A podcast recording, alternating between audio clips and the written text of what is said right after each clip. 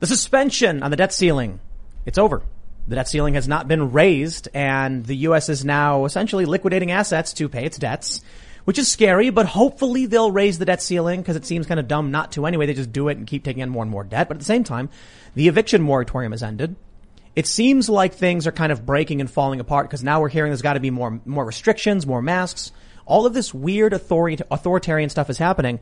Meanwhile, in Chicago, they're saying, "Hey, everybody, you got to wear masks. We got to get this thing under control." And then they have Lollapalooza with thousands of people not wearing masks, all partying.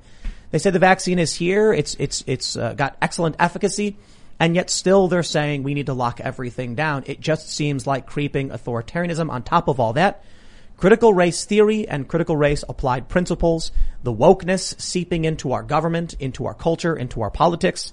It's uh, I guess you put these things together and it sounds like really bad things are happening, obviously. And our economy is in trouble, our government is in trouble, and our culture is in trouble.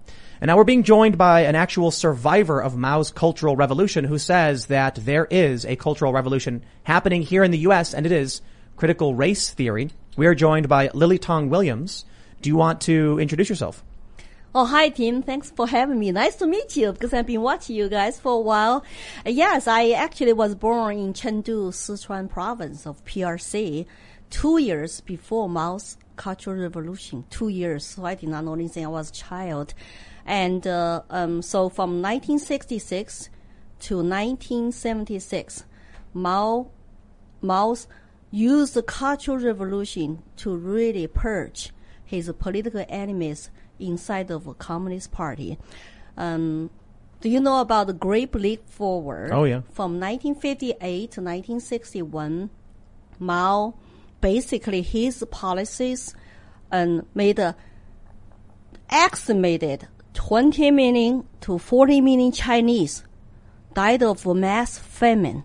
We were told, of course, later, I was too young at that time, not born yet.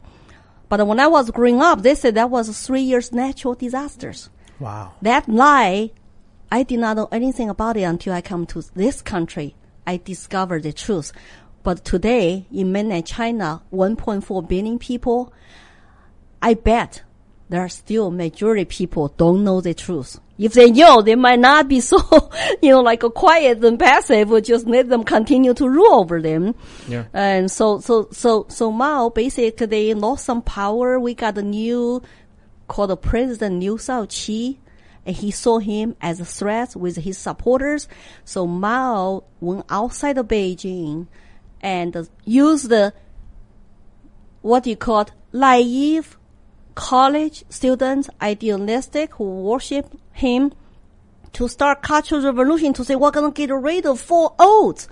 What is a four olds? You can even make that connection today. It's called old culture, old custom, old ideas, and old habits. Let's use cultural revolution, to get rid of all those. So change names and change last names of your family members to cut ties. So all that stuff we can't get into. Yeah, you know. a lot of it's like 1984. They said the, the, the statues were taken down, the names of streets were changed, everything that was old was purged. We'll talk about all of that. and We'll talk about your story. We're also hanging out with Ian. I'm of very excited that you're here, Lily. Thank you for coming. My pleasure, Yin.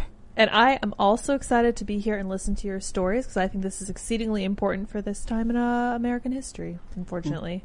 And before we get started, head over to timcast.com, become a member, and you'll get access to exclusive members only segments from this show. They go up around 11 p.m. Monday through Thursday, and you'll get an advertisement free experience on all of our news articles, as well as just generally supporting the work we're doing as we're expanding.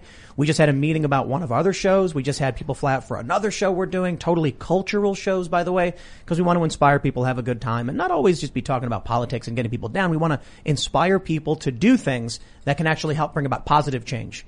Talking about it, complaining about it isn't enough. What do we have as an alternative? What will make people feel good and say, you know what, that authoritarianism, I don't want that stuff. I want to have a good time with my friends. So we're focusing on that. Go to timcast.com, become a member, and don't forget to like this video, share the show with your friends if you really like the show. Today's going to be very conversational because this is a warning to everybody. You know, we, we've said in the show many times that critical race theory, critical race applied principles, leftist identitarianism, whatever the word is, we can see what's happening. And they use different ways to manipulate. They'll say, oh, it's not critical race theory. Oh, wokeness doesn't mean anything. Oh, that's a pejorative. Oh, social justice. They change the word every time. That's why I say wokeness or leftist identitarianism, whatever you want to call it. We'll call it the left's cultural revolution. We have somebody who actually experienced it, who knows a bit about what happens if you don't resist it, and someone who is saying it's happening here, which should be a warning to everybody that should be uh, more than scary, I suppose. But uh, you know, keep calm and carry on, and, and we'll we'll learn about what's happening. So let's just uh, let's just jump in and, and, get started. Do you want to tell us uh, first? Let's let's let's start here in, in America. You said that what's happening here with critical race theory. And I think it's it's important to mention it's it's well beyond critical race theory, but this these these changes we're seeing from the left. This is a culture revolution in in America. Well, as somebody who survived Mao's cultural revolution, it's very terrifying to see lots of similarities. Um, the similarities that people who don't know about Mao's cultural revolution, he used Karl Marx theory Communist Manifesto author to separate people into primarily two big groups. We all heard those names. Oppressor versus oppressed. And who are under oppressors group in Mao's China? Rich farmers, landlord, rightist, bad influencers, and uh, counter-revolutionaries. Sounds familiar? Bad influencers. Yeah, who are and, those and, people? And rightists. Yes. That's like basically anybody. They could just be like, you're a bad influencer. Anybody who is not in line with uh, Mao's party, which is uh, one party ruling China today, CCP, China's Communist Party, and anybody who disagrees with the party policies or trying to offer some suggestions to say we can improve China better, maybe by doing better economically, you all can be classified as the so-called black classes, five classes. They're under oppressed. I was one of supposed to be oppressed, called workers, peasants, Communist Party members, officials, People's Liberation Armies. Because communism is all about proletarians rule, workers unite, right? Have you heard that before, Oh, Marxist yeah. terms? Or you could call that equity, equity today. Do people even know that's a communist term? Equity, equal outcomes by forcefully doing wealth redistribution. That's what the Mao did. He promised we're gonna have, you know, land taken from the rich, give to the peasants. We're gonna take over all the private properties like factories, industries, so we can give to the people equally. People always buy into that kind of uh, promise that never came. You know, never came. And how many people did he kill to, to enact that vision? Under Mao, 20 to 40 million people starving to death during the Great Leap Forward campaign he did from 1958 to 1961. Then, during his 10 years cultural revolution from 1966 to 1976, 20 million people died. Add those numbers together. Our kids have no idea when I tell them, do you know more people died under Mao's communist China than Hitler? Mm, No, did not know that.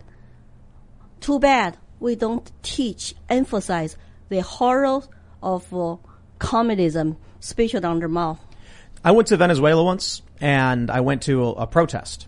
The people who were protesting were described as wealthier, more upper middle class, more successful business owners. And I noticed something interesting that in a lot of places, you, you, you mentioned that people always buy this, this lie that we're going to take from the rich and give to the poor. Well, it's simple. They're, they're, they're saying we're going to give you stuff.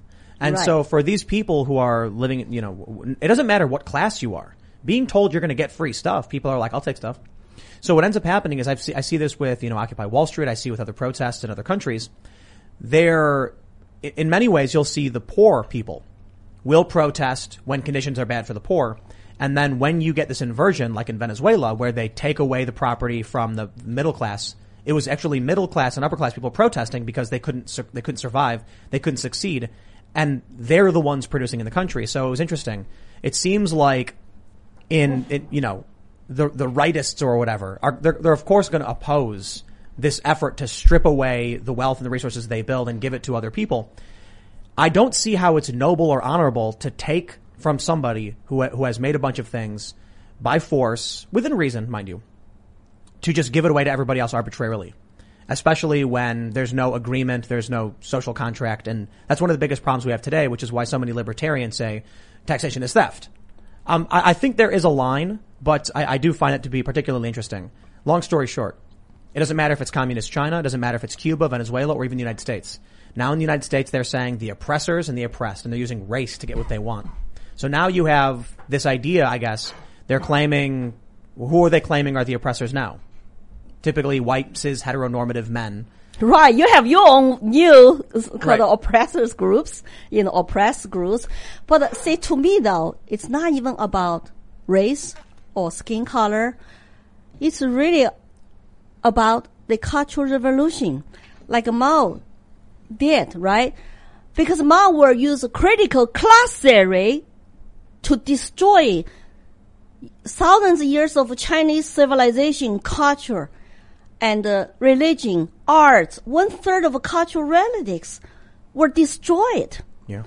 Taiwan, Hong Kong people preserve more of traditional Chinese culture. Even beautiful, you know, like Chinese dresses were banned to wear during Mao time. I cannot lay my hair down like this. It's old style. I cannot wear beautiful, sexy woman's dresses because uh, that was capitalist. So everything has to be in line, conform to collective society. Well, here's what I think happened. Uh, in, in China, it was mostly, mostly ethnically Chinese. So Yeah, critical, people. critical class theory is Yeah. what you'd have to use. Right. In order to create your oppressed and oppressor. Uh, the critical race theorist, notably Kimberly Crenshaw, wrote that, uh, in her book, Critical Race Theory, that they called it critical race theory so that people would understand that it came from critical theory, from Marxist ideology. And the idea conveyed in the book is that Marx didn't understand the racial dynamics that happened in the United States about who is the oppressor and who is the oppressed. And he seems to think, you know, his ideas of class only work in these old world, homo- you know, ethnically homogenous places. So they needed to create a new framework that was race based for the U.S. And this was back, I think it was like the late 70s, early 80s. And now it's come straight to the forefront, you know, some 30, 40 years later. Now it's in our schools. They're lying, saying it's not in our schools. But what's it, what, what, what they've done is they keep changing the goal. They keep moving the goalposts. Oh, it's not. It's not. Uh, uh, um, you know, uh, critical race theory. It's something else. Oh, it's not feminism. It's something else. Oh, we're just teaching people not to be bigots. And then every step of the way, they're they're indoctrinating into this these this Marxist ideology.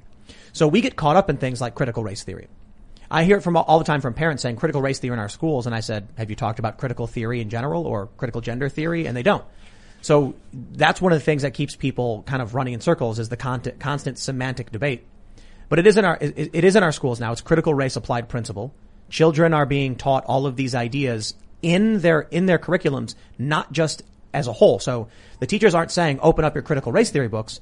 The teachers are saying open up your science book and learn about the critical theory of the frog or something. they're they're injecting the ideology. It's called praxis. They're putting it mm-hmm. into the, the literature. Now these kids are going to grow up and they're going to they're going to believe this stuff. They're going to be a part of that. So we may be 10 years away from our ideal, ideological, idealistic college kids. We already have them, obviously. But imagine now all these grade school kids who are being indoctrinated. Imagine when they're in school. And then there's some charismatic, cultural, uh, Marxist uh, uh, uh, leader who comes around. He's a little bit older and he, and he rallies all of these kids now who are in their 20s. That could come here and we will face a cultural revolution in what, a decade? Well, that's one of the similarities I see is to indoctrinate, uh, indoctrinate our youth, make them religiously following so-called social justice movement, right?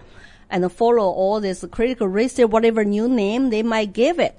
So basically, it is about uh, um, equity. They just use race card, use gender issues, and uh, you have to use identity politics to separate your citizens. It's a typical Maoist Marxist way to do divide and conquer. How do you divide people? Mao did by classes, right? Five red, five black. And what are the Marxists doing in our country by race? If you trace back those uh, critical race theory, so people cannot sell communism very old-fashioned way by doing, oh, who is poor, who is rich.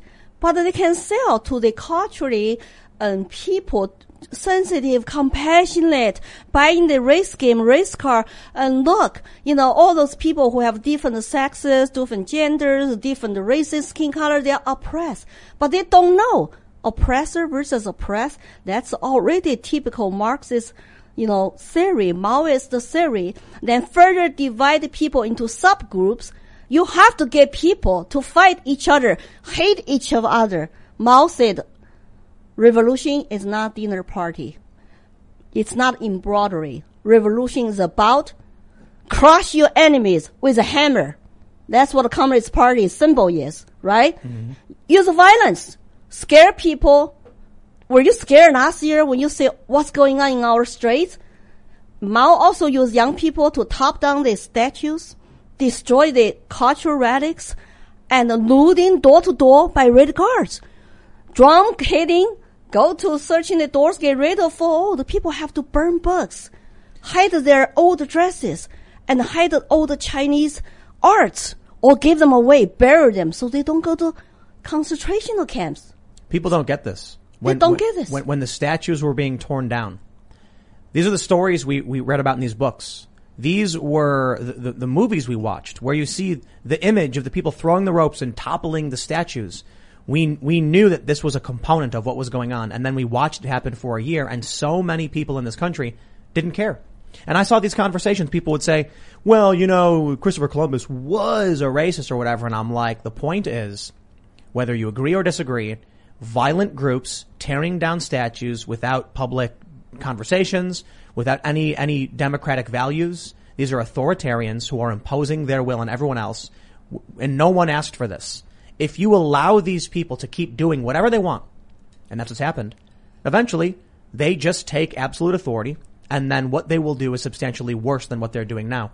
We had a man uh, on the show. He was uh, uh, an act, he was a, a freedom fighter in uh, after the revolution in Cuba. He said if these people get real power, they'll start killing people. Well, they did. I mean, how many people died? The most sad part is they get children turn on on their parents, grandparents, and neighbors, friends. I learned my lesson. I couldn't trust my friends. My friend reported to teacher about I was bragging about my good grades in schools as seven years old. Oh, she was full of herself. She was overly confident, bragging about her grades. She'll be first one to join Mao's Young Pioneer group, red that red scarf. I was pushed back for a year not to join Mao's Young Pioneer to wear that red scarf. I was a red child. I was very competitive. I wanted to do it. I want to be first group to wear red scarf. I got a, a spy, a friend reported mm-hmm. to teachers. I got a call into teacher principal office to say, sorry, you are full of yourself. In our collective society, your individual expression, confidence are not allowed. You better to act like one of the other students. Keep your head down. Conform. I learned my lesson at seven. I never forget that lesson. I never forget to remind myself, don't trust anybody in this society.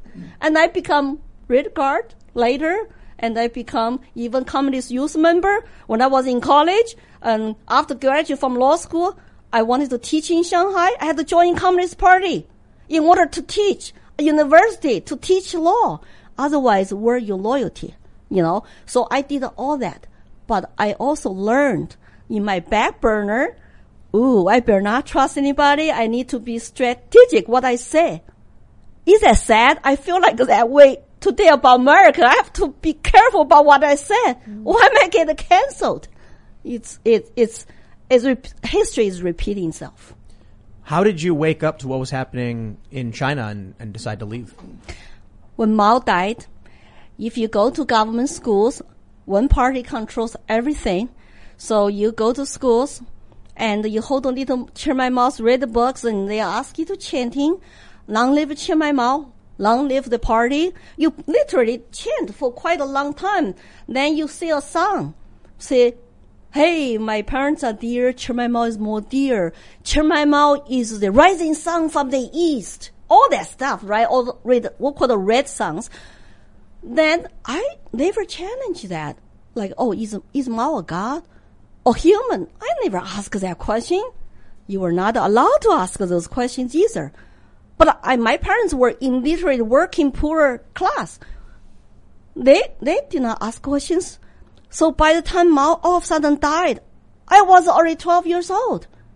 I mean, he was like, my God, talking to me from clouds, smiling at me from the burning fire when we do Chinese stir fry. You have to put a, like a fire under the wok. He's like, sometimes, because every day you say chanting, it was becoming like your religion. Communism was your religion. Mao was your God. So Mao would smile at me. And, uh, so if I go to exercise in the morning, everything is political. You cannot just say, I want to exercise because I want to look strong, look pretty. No, not right thing to say. You should say, I'm exercise to protect Mao and to protect my motherland. Oh, good child, good student. You get a pat on the back. So that, so I learned to be a straight red, right? Oh, I cannot really say what I really feel, but I have to make it PC so I can move up. So when I woke up, Mao died. That was the first time in my life I start to ask myself privately, uh, uh, how, how, how did that happen? Did, did, did he die as a human? Did, did somebody lie to me? Mm. I had some brain left, you know, at 12. Then, then later, the Communist Party did come out to say, hey, Mao was a human being. Cultural Revolution was a mistake. Oh, I was totally lost. Imagine your God is dead. I just said, hmm, what's going to happen to me now? My generation, my parents' generation, and Red Guard generation went to concentrate for 10 years to, to worship him and serve him, and then later lost 10 years life without degree, without wife, without anything. How about those my uncle generations? I was lucky. I did not go to countryside for 10 years because uh, I was too young. So people who are five years older, seven years older than me, they all went to countryside. After Mao used the young people, he threw them under the bus. Go to countryside. We don't need you anymore. I'm already become a godlike leader. And the, the, the, the, the rule of law was gone. Police were told to standing down. Military was all loyal to the party. So people were killing people in the streets. Sounds familiar? No law, no rule of law, no order defund police, okay? So my, my uncle generation went to countryside. I was lucky to have even time to ask a question, what happened? So I decided I'm going to search for truth by going to the best university, which was all schools shutting down during the Cultural Revolution. And I could go back to school and study for a few years before I could go to college, pass this national college exam. So I wanted to search for truth. Of course, in law school, my dream, my ambition was gone. I got lost again. That's when I start to wake up to say, maybe I should look for other options to get out of China. I will not be happy and free in this country. When I went to law school, first week, our professor said, what is law? It's called a law theory class, Soviet Union style. Law is not what you think, because I thought it was for justice. No, law is a tool for the party to use to govern the masses. It's the typical word, the masses. You are not an individual team. You are one of the numbers. You are one of the masses. So that's my truth I was looking for. I could not change China to a society rule of law. It will be always ruled by men, by a few madmen dictators who want to be tyrants and emperors. So I started to become really rebellious. College in the 80s was best years of my life up to that point because we were going through cultural renaissance in the 80s. And Deng Xiaoping said, okay, let some people get rich first. Let the kids hair lay down. They can wear blue jeans. They can have dancing parties. So I went to dancing party every night did not even feel like study anymore. Just wanted to listen to classic music and even Chinese style rock and roll. I remember I learned the disco in college in the 80s. And but it was already over, right? It was 60s disco. But in the 80s, I was dancing disco in China on college campuses. That was great. First time you feel the freedom, even shake your body. Cause you could not even move your body. You could not dance. You could not sing the songs you love. You could not date. And you could not wear beautiful clothing. I never know how to do makeup except lipsticks. All were capitalist styles were banned. So by the time I went to college, oh, I could do disco, shake my body anyway I see fit. It was a truly a liberation moment. But that was in China. yes, college campus in Yeah. the 80s. Wow. I, I was in college, 81 to 85. but if but if that all that good stuff was happening, why would you why would you leave?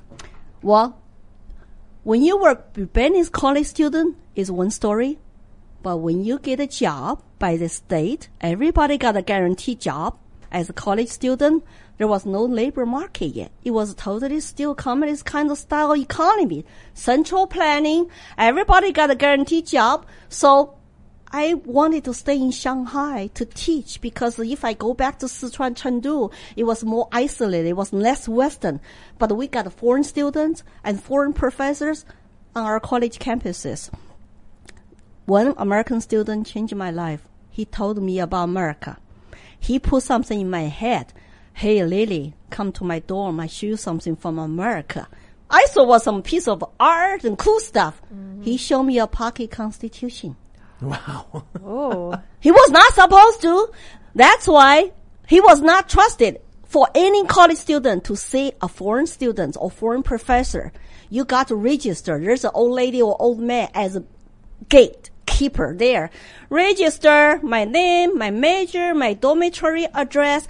What are you going to talk about? Time in, time out, who are you going to visit? It's all tracked. So by the time I went to his dorm, he showed me this. He told me about Declaration of Independence. Just uh, my English was so bad I couldn't understand. He just read to me very slowly. We held those truths to be self-evident. What? All men are created equal. What do you mean? What, Lily, you are woman, you are Chinese, you have yellow skin, but you are creators, daughter and son. Your rights come from God, not from your government. You have an individual right. Nobody can take away from you. That's in Americans' founding document. Uh, my light bulb just came on. I never heard of individual right. I have a right? Me by myself? Not from my government? Hello, it is Ryan, and I was on a flight the other day playing one of my favorite social spin slot games on ChumbaCasino.com. I looked over the person sitting next to me, and you know what they were doing? They were also playing Chumba Casino. Coincidence? I think not. Everybody's loving having fun with it. Chumba Casino is home to hundreds of casino-style games that you can play for free anytime, anywhere, even at 30,000 feet. So sign up now at ChumbaCasino.com to claim your free welcome bonus. That's ChumbaCasino.com and live the Chumba life. No purchase necessary. VGW. Void were prohibited by law. See terms and conditions. 18 plus. You know what? Next time when I went back to see him, I refused to register. My light bulbs were not turned off. it's like I found some critical term called the individual right from God. I, but I had to cheat because if you don't register, you get caught. The police will take you away. So I had to just, uh, when lady goes to pull the tea, go to bathroom, I will sneak upstairs and then will run downstairs very quietly. And then he told me more about constitution, separation of powers, and the right to vote, Bill of Rights, most important, Second Amendment right. It's like, wow, this is a, I, can you imagine my feeling?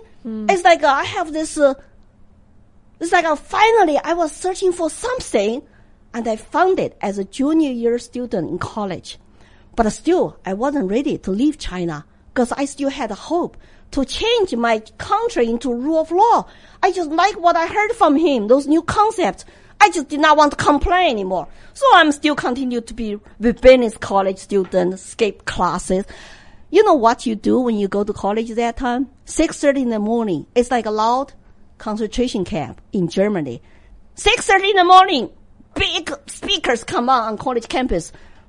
Dun, dun, dun, dun, dun, time to wake up, students, time to go to school, time to go to work. You cannot sleep in. But you can wait until that's over, be quiet, then sleep in, skip classes. So I was very rebellious because I said, what am I going to study law for? I was told law is not for justice. But I still wanted to try. I haven't give up my dream, my ambition yet. But Did did you see? I'm assuming you did at this time injustice. The, the the authorities hurting innocent people, arresting and rounding up innocent people. No. Government control all radios, all TV stations, all peer articles, all newspapers. You only hear good news. But did you, Great. did you ever witness it yourself?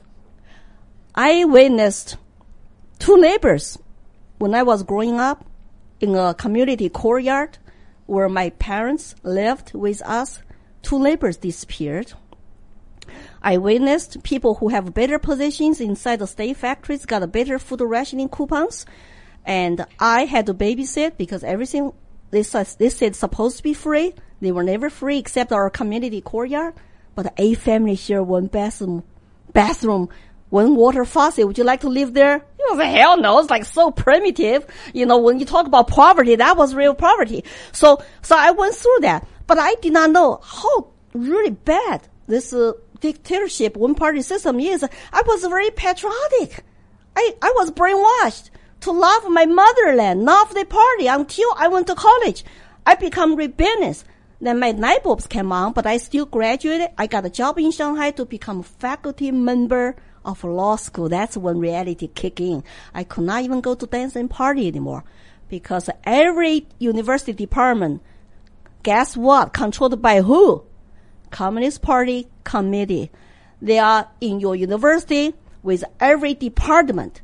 With if you have a business today, private business in China, you have over a hundred employees, the party committee will be on your site, supervise you, make sure there's no any threat to national security. So when I become law school faculty, they say, well, you got to change, you got to join the Communist Party because you teach law. Law is a state government tool to govern the masses. So I did that.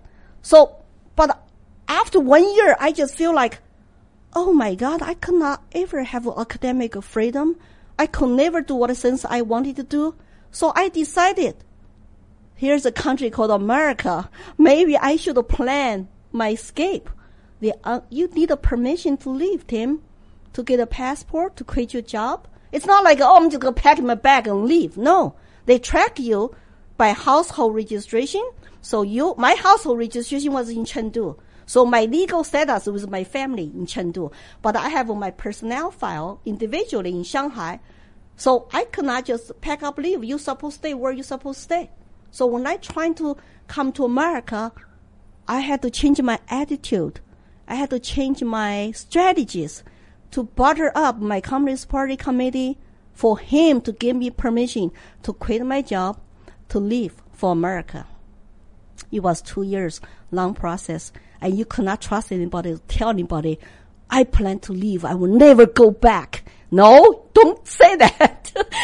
so I basically just say, well, I need to go to university to get a master degree so I can come home, serve my country better. And uh, so he said, well, your attitude is not good. You were not speaking up, support party policies during your weekly political study meetings. So I say, okay, I'll do better. So I started to go to my weekly meetings and, and remember my, my light bulb came on. I was most time sitting there quiet. Don't say anything because I don't buy into that anymore. But I had to change my behaviors. Okay, I support the policy. Great. Good news. In order to leave. So finally I got his permission to go apply for passport to go to graduate school in UT Austin, Texas. That was 1988. So before we get into what it was like when you first, you know, are getting out of China, I wanted to ask you, experiencing, you said you, na- neighbors disappeared. Yes, for no reason. And recently, recently, one of my junior high school students used to be on WeChat. He disappeared too. All of my junior school good friends in my hometown, they don't know where he is. When you, so when you were younger, did you understand what it was to have someone disappeared? No, I just know the adults sometimes whisper. I was a child. I, I live in that courtyard until we were about 16 to move to another better place. But this eight family share courtyard, whenever I was always curious when the people were talk about something like comments on society, the government. I would like to ask a question. They always say, shh, quiet. Go, go there, sit there. You child, don't say anything. I just heard two people just gone. I don't know what happened to them. Not supposed to ask questions. And there's no trial, no say nothing, no notification. Don't know what happened. Did you ever realize as you got older what was going on? Now I know. People What- disappear all the time.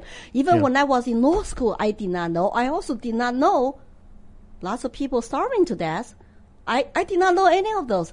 I just wanted to, basically, I was young. I just wanted to have some personal freedom. I want to um, be left alone. So I decided I should come to a free country so I can be left alone. That's all I wanted. I did not know how ugly actually China society was. What was what was it like to learn of the First Amendment when you were shown that pocket constitution? freedom of spe- free to speak and free to assemble. Free. You know what? It's kind of funny. They had all that in the Chinese constitution too, and the Soviet, but they never, never exist in reality. They, but Well, so why believe him? so, but the most important, when he told me that the U.S. actually has a separation of powers, that was most shocking to me. It's, oh, we have a three branch of government. You get to vote, Lily, as a citizen. It's like, really? You know, my first time I voted in the United States, it was year of 2000. I was 36 years old. First time to vote in my entire life. I took that s- right so seriously, where lots of people don't even vote. But they run you over anyway if you don't vote, like some people don't vote. But, you know, you, you, you, if you think, I'm not political, I don't need to vote, I don't need to choose my own, you know, like rulers, they, they don't leave you alone. They have interest in you, where you are not interested in politics. They want to control you, dominate you, and take take away more of your private property, even your self ownership of your body. Look at what's happening last year and this year, right? So that's what communists do. So when I realized, oh, I could come to this country later, become citizen, vote, choose who represents me, that was a huge deal. Of course, this religious freedom, we were shut down all religions during Mao's Cultural Revolution. My grandmother, my mom were Buddhist. And all of a sudden we could not go to Buddha's temple to say Buddha bless me anymore because that was not PC. You need to say Long live Chairman Mao. Don't say Long, you know, Buddha bless me. So I, I, in order to become young pioneer red card, I could not tell people we were Buddhist. That would be stupid. That's I- black class.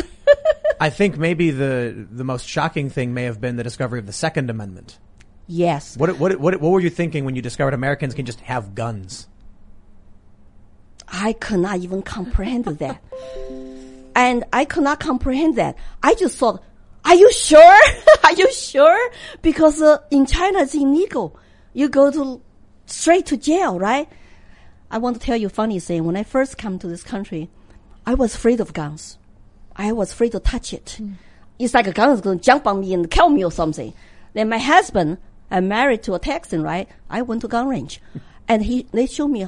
First time I went to gun range, I scared them a lot because I just say, "Oh, what is this?" Start to people say, "Oh, no, no, no, lady, you you never pick up gun like that. That's not responsible. You could kill somebody." You number one rule: you never point at a person, right? So I said, okay. So they show me how to use it and how to practice this or that. So I start to feel a little bit comfortable.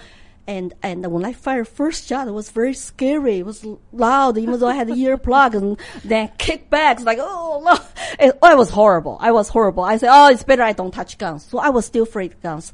But after I become citizen, learned about my rights, and especially that uh, Tiananmen Square massacre happened, when you say citizens and the students, peaceful protesters were slaughtered, and I start to really appreciate a Second Amendment. You could beg the tankers, soldier to stop. Please don't kill our students. They are our brightest, best. like the Beijing citizens did. So Deng Xiaoping had to get the troops from outside of Beijing because Beijing soldiers could not do it. Wow. Because they know, they know. Oh, they're just peaceful protesters. They just want to have a dialogue with uh, the party officials. They were not talking about overthrow government at all. So Deng Xiaoping went to Hubei, Wuhan area to get the troops come in. They're all indoctrinated. We have a counter revolutionary in the Beijing. Go to crush them. They knew the power of college students. They used the the young ideological college students in the first place. So naturally they understood that these these people would bring about change. Yes. They'd stop them. So, so if you are not in line, you are labeled to be counter-revolutionaries. Very sad. Since 1989, the case is sealed. Those students are counter-revolutionary according to China's law. So their moms, dads were waiting for years trying to get the case overturned, even just get a little bit better name for their children who died that day. They couldn't do it. It's a banned word on internet. You cannot even search Tiananmen Square Did you- massacre. Did you know about Tiananmen Square massacre when you were living in China? Oh, I was here in 1988, Oh, okay. so I watched the whole thing. I was so sad. And I had a friend who worked for Xinhua News Agency in Beijing. They were there for entire six weeks peaceful protest period to feel excited. And they were just uh, hoping oh no no no crackdown. No no we just want to have a dialogue. We're not counter-revolution we're not violent criminals. And uh, so that night they heard the gunshots one girl came back to office Xinhua News Agency, the propaganda arm of the Chinese Communist Party, young college graduates, that night all cried. They lost hope. My friends, I don't know where they are today. Gone. you think the state took them? Some disappeared, some went to jail. I think this guy who worked for Xinhua News Agency, I think he left country. I don't know where he's today. Maybe Australia. I don't know. He should find me if he knew I, I'm in America. But I don't know where they are. He even told me, I'm not gonna have children. I'm not gonna get married.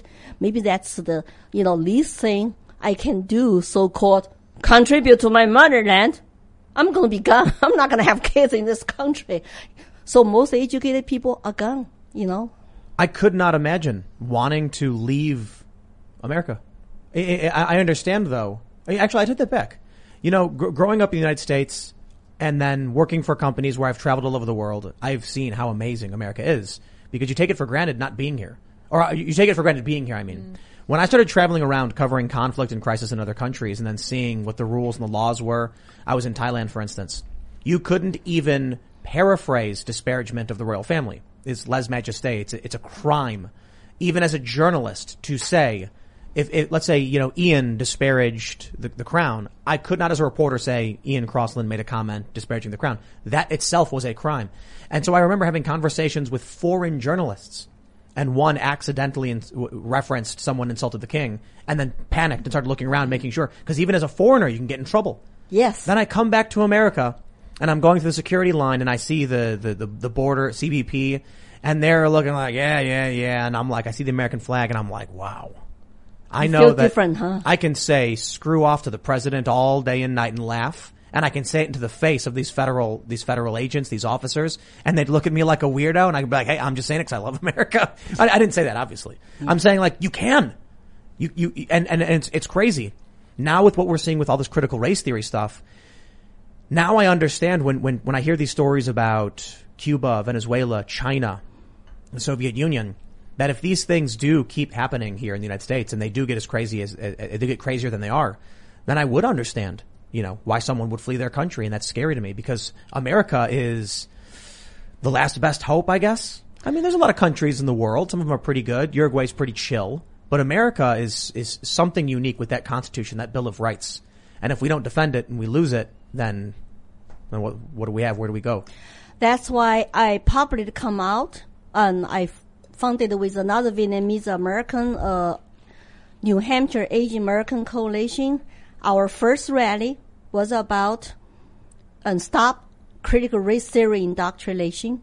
We had 250 people showed up, and uh, we had uh, about 12 people on this stage when we ended the event holding signs. All men are created equal in their own native language. Japanese, Thai, Chinese, and, uh, you know, all kind of languages to say, you know what, people even don't know what we're saying. We just hold the signs and say this one short sentence until the last guy, an uh, American guy, and, uh, and he's black, and he held the sign, said beautifully, like, all men are created equal. Then we play the song, the Charles called the American the Beautiful. Uh, it was a very positive, unifying moment. All those immigrants come from all over the world. Think America is exceptional country. The only country you can come to achieve American dream. I, I get emotional when I think about that. Like, American dream. Where can you achieve American dream? And I was just uh, so touched by the watching them. Oh my God. It's like, we defend America. America is not systemic racist country. Otherwise, why would we all want to come? You know, sorry about that. I just get emotional. I I agree. I grew up here. I grew up in Chicago. I grew up being told a lot of things by leftists, anarchists. You know, we didn't have critical race theory back then, but we certainly had class theory. And so when I was younger, I heard all about, you know, the 1%, the rich, and I have, I still have some, some, um, libertarian, uh, I consider myself to be left libertarian. I think libertarian comes first in that you can't force people to do things. You have to come to agreements and find cooperation and, and negotiate. There has to be mutual agreements.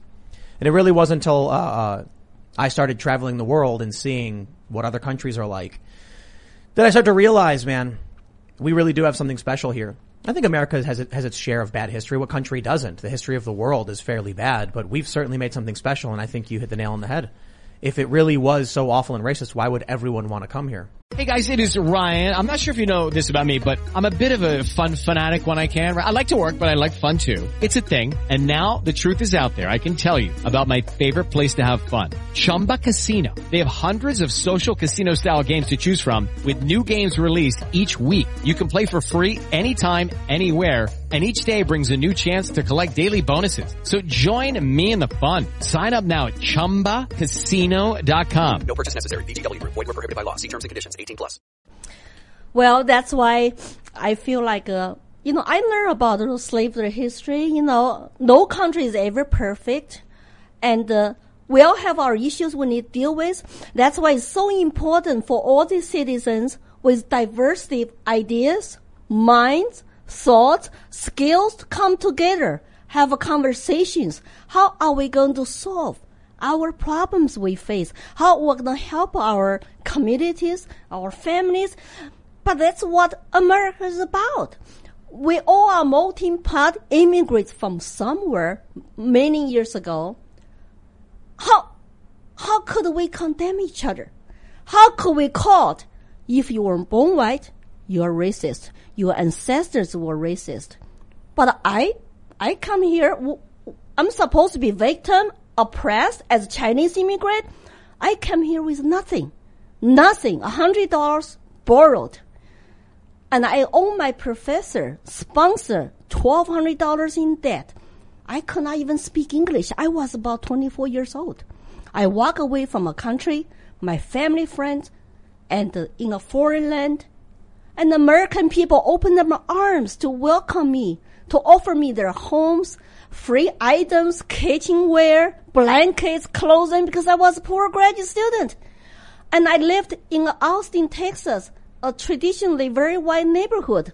Well, they were so warm to me. Let's start from the beginning because we, we, we left off, you know, you had just, you had left China. So tell me what, what it was like. You, you're, you're finally leaving China, coming to America. You knew and no one else did. You had been planning this for years, convincing everyone around you that you loved the party, that you were working for the party, and that with your new degree from America, you could come serve the Chinese Communist Party. But really in the back of your mind, once you got on that plane, you were going to go cross that border in America. You were going to stay in America. So, so what was that like? So when I get the permission to leave, here's a trick. My party boss said, okay, I will give you paper to go apply for your passport. Even though I got into graduate school on my own time, on my own dime, my own efforts, find American sponsor, all that stuff. Then he said, you must come back, serve your country, write down, sign this agreement, or two conditions, two consequences. We're gonna kick you out of party. Number one, I didn't care about that, right? That's no big deal. You know, you know, I didn't want to join in first place. Number two, I told you about household registration, where you're supposed to stay, where you registered as a family, which is Chengdu. Then your personnel file, who travel with you, secret file that the Chinese um, Communist Party officials and your employer share with each other. You are not allowed to say what's inside. Your family, parents were never allowed to say what's inside. My personnel file was in Shanghai with me when I was working in Shanghai. If I don't go back, they're going to send my file back to Chengdu, Sichuan, Western Province, next to Tibet. So I will lose opportunity to have a better career, better living standard, better pay in Shanghai, getting my law school job back. That was tough one. That really pushed me to the corner. I better make it in this country. I don't know how. I didn't have anything to start with. Couldn't even speak the language. I just had this big ambition and big determination. I'm gonna make it. I'm gonna make it. I don't want to come back to this one party rule state. I want to be free. I want to have prosperity. I want to get rich. That's how I told my friends, please, I'm going to America. I need a hundred bucks. I did not have that money. Ten dollars here, write down their name. Ten dollars here, borrowed. I'm gonna get rich. I'm gonna pay you back. Twenty percent interest. How is that? I raised a hundred dollars. Come to this country, and but I was still I was still a little bit scared because I really don't know how I'm gonna pay bills. You know what? I feel so blessed. The first night I come to this country, my sponsor picked me up 1988, May 11th at Austin Airport.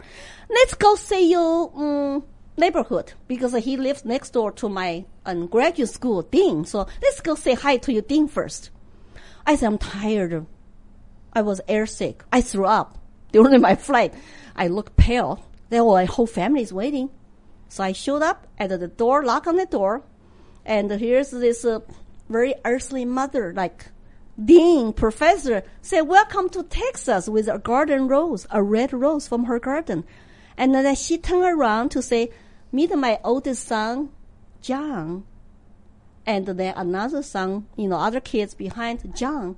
So I met my future husband the first night. I arrived in Austin, Texas.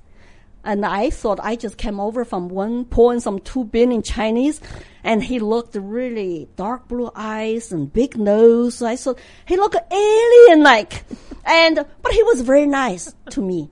And he said, "Would you like to visit campus next day?" And uh, very slowly, my English was not good. I said, "Okay, okay." I was, they thought I was shy, but because I could not speak English, I was tired, I was sick. So next day, he took me to tour the UT Austin campus and took me to dinosaur museum. And all I heard is source and source and. I don't know what kind of dinosaur. I said, can I go home sleep? Because I'm very tired.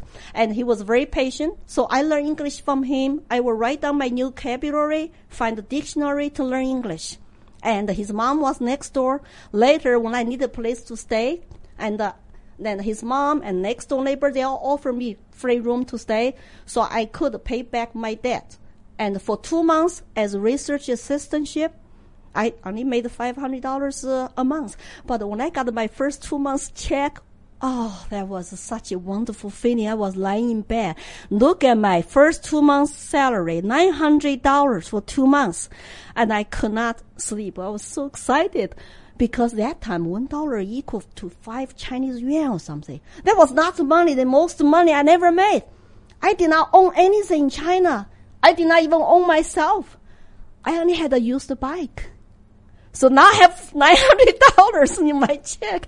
Oh, I was exciting, you know. When did you tell people that you were not going back to China, and what was that like? Well, what happened? The 1989 Tiananmen Square massacre happened, so they did not single me out because 400,000 Chinese students got the um, Bush refugee status. Because if you protested, raise money, which we did, you could go to China, face potential hardship, prosecution, political, you know, prosecution. So we, we could stay. And so because of that reason, they couldn't single out all the 400,000 people because of Tiananmen Square massacre.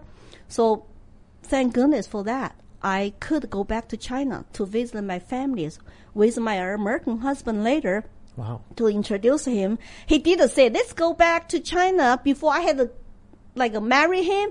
So, so that your family can blessing us. I said, no.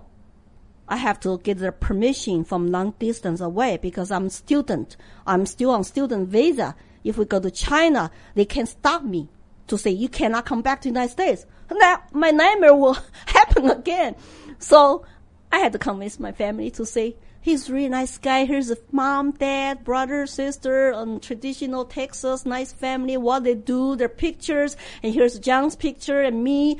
I see just pretend that he's like a very accent Chinese young man, except he has blue eyes and big nose, you know. so say, okay, let's give her a lesson so then she can come home with guaranteed return ticket.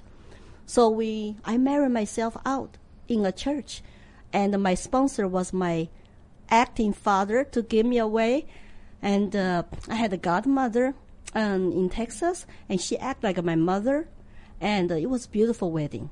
And but I did not have anybody from my family to attend. I had their family portraits on the table in the church to say, "Hey, they're watching me." That's how I married myself. Then took my husband back to visit, and they all loved him. But why wouldn't the the party make you stay then? After I mean, you had been gone. You you you broke the rules, didn't you? Well, because they, I'm just one of the 400,000 people. I did not go Shanghai to work. They probably even did not know I went back to visit Oh, it. wow. Because I did not go to say, can I have my job back? Well, I can never have my job back because I already broke the rule, right? But in order to go back, um, I, I still had a Chinese passport that time. And it was okay because I was one of the 400,000 students got a political refugee status because the U.S. government offered that. So I was lucky in that regard. I could go back to find my family. They saw my children later, you know, they, and they threw a party for us, like a, it's like a, wedding celebration. Afterwards, we got married, but in Chinese style, you know. you were you were saying that you know even in, in China like a couple of years before you left you had been planning this thing you had been rebellious do you think you would have been protesting during the the Tiananmen Square protests or in, in, in any way I don't I don't think you were there you you weren't right I was in Shanghai, not in Beijing, but uh, the June 4th Tiananmen Square students' protests were happening all over the China. So when I went back, year of uh, like 1990 with my husband, guess what? My family act really weird. We will say hi to neighbors, have friends come over, have a big feast. When everybody's gone, just my favorite uncle and his wife left in the room. Then they lock the door. Now tell us, what do you know? See? wow They were asking me, what do I know about the Tiananmen Square 1989? What is the foreign press saying? What did I see on TV? I told them the truth. They did not know the truth, but they saw with their own eyes. Students, even in Chengdu, protested and got crushed. So the crush of students is everywhere in China, not just in Beijing. And Only thing you saw on CNN, but they were all over. I had a friend in Shanghai. He got thrown into jail. He came to this country later as a graduate student and swear to God he will never go back to China. He even become Christian and he's working, living in North Carolina.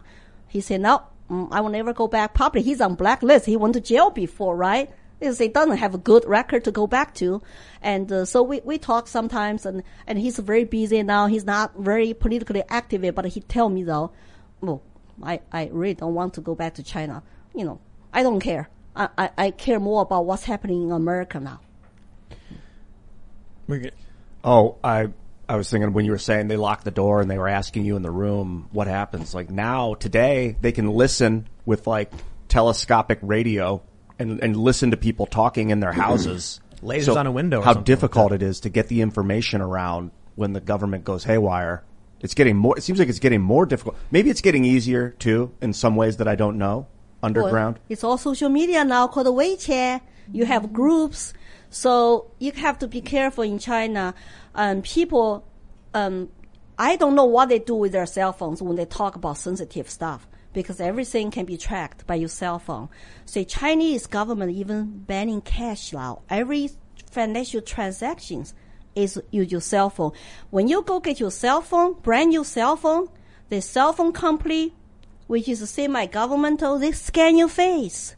They get your voice recording, then give you the number, then hook up with your bank account.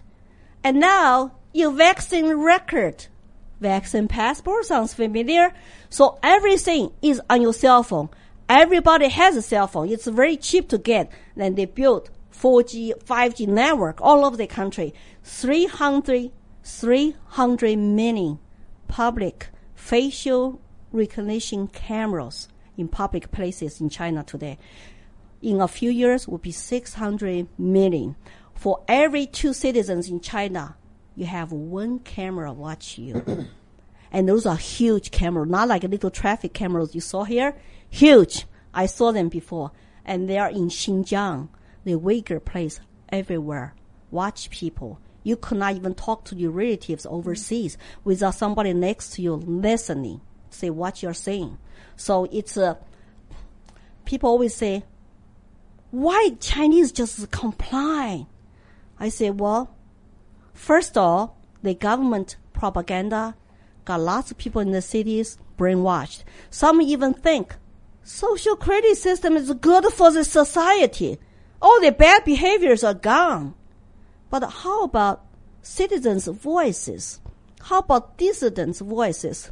Ah, doesn't matter, you know. So if your social credit score system, your score is low, you cannot buy train tickets to travel. Forget about flying. Forget about getting your passport, leave the country. And your kids cannot even go to good schools. You cannot get mortgages.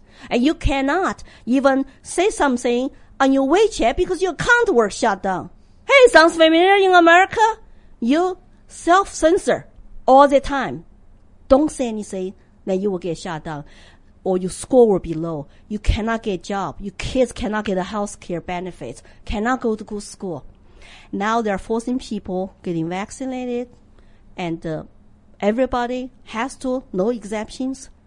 And uh, I, I, some people will cross the firewall, which is the internet blocker, use a VPN and watch my video interviews. Maybe hopefully they will watch this one too. And they will tell me, Lily, please tell Americans, don't let America to becoming like China because we have a hope in China if America is free. And you tell them, you tell them, don't become like us. You speak for us voiceless people in China. Every time when I get a message like that, I'm just like so moved, touched. It gave me more courage to continue to speak up, you know, same way I do here. So you you came to America and it was a lot better, and you had a you, you you got married, you had kids, you had a good life. At what point did you start to see the signs in America that was similar to what was happening in, with the Communist Party in China? I was very naive. When I first come to this country, I feel so happy, so free, even though I did not have money, did not speak English. I just focused on school, English, culture, and of course, dating John. We got married 18 months later. Once we got married, we focused on our graduate degree. We finished graduate degree, took him back to China. I was pre- pregnant with our first son. Boom, boom, boom. Things happen very quick. So guess what happened? You gotta make money. After graduate school, you gotta get jobs. So you have to get the jobs and raise kids. And for 20 years, I was not political. I just wanted to live in peace in, and trying to achieve my American dream. My husband had student loans. We were even sent to Hong Kong, work there for two years, and he paid off all his student loans with my help. I got a full-time job too, doing international trading in Hong Kong, 1996 to 98. I love Hong Kong. It's so sad what happened today. But then I come back to this country. What happened is my American dream got interrupted. I got laid off by corporate America. I was in telecom industry 2000 collapsed. So I got laid off. And we had a big house mortgage to pay, our, you know, dream house with three kids. I started my business. I always wanted to be self-employed. So, but my first eight years, not profitable. But that gave me time to study English, to get involved. I said, well, since I'm American citizen now, I better learn how this democracy works. So I start to read. I start to go to HOA meetings. I become like a board member of HOA, charter school board member, later chairwoman, a fire a principal on my watch.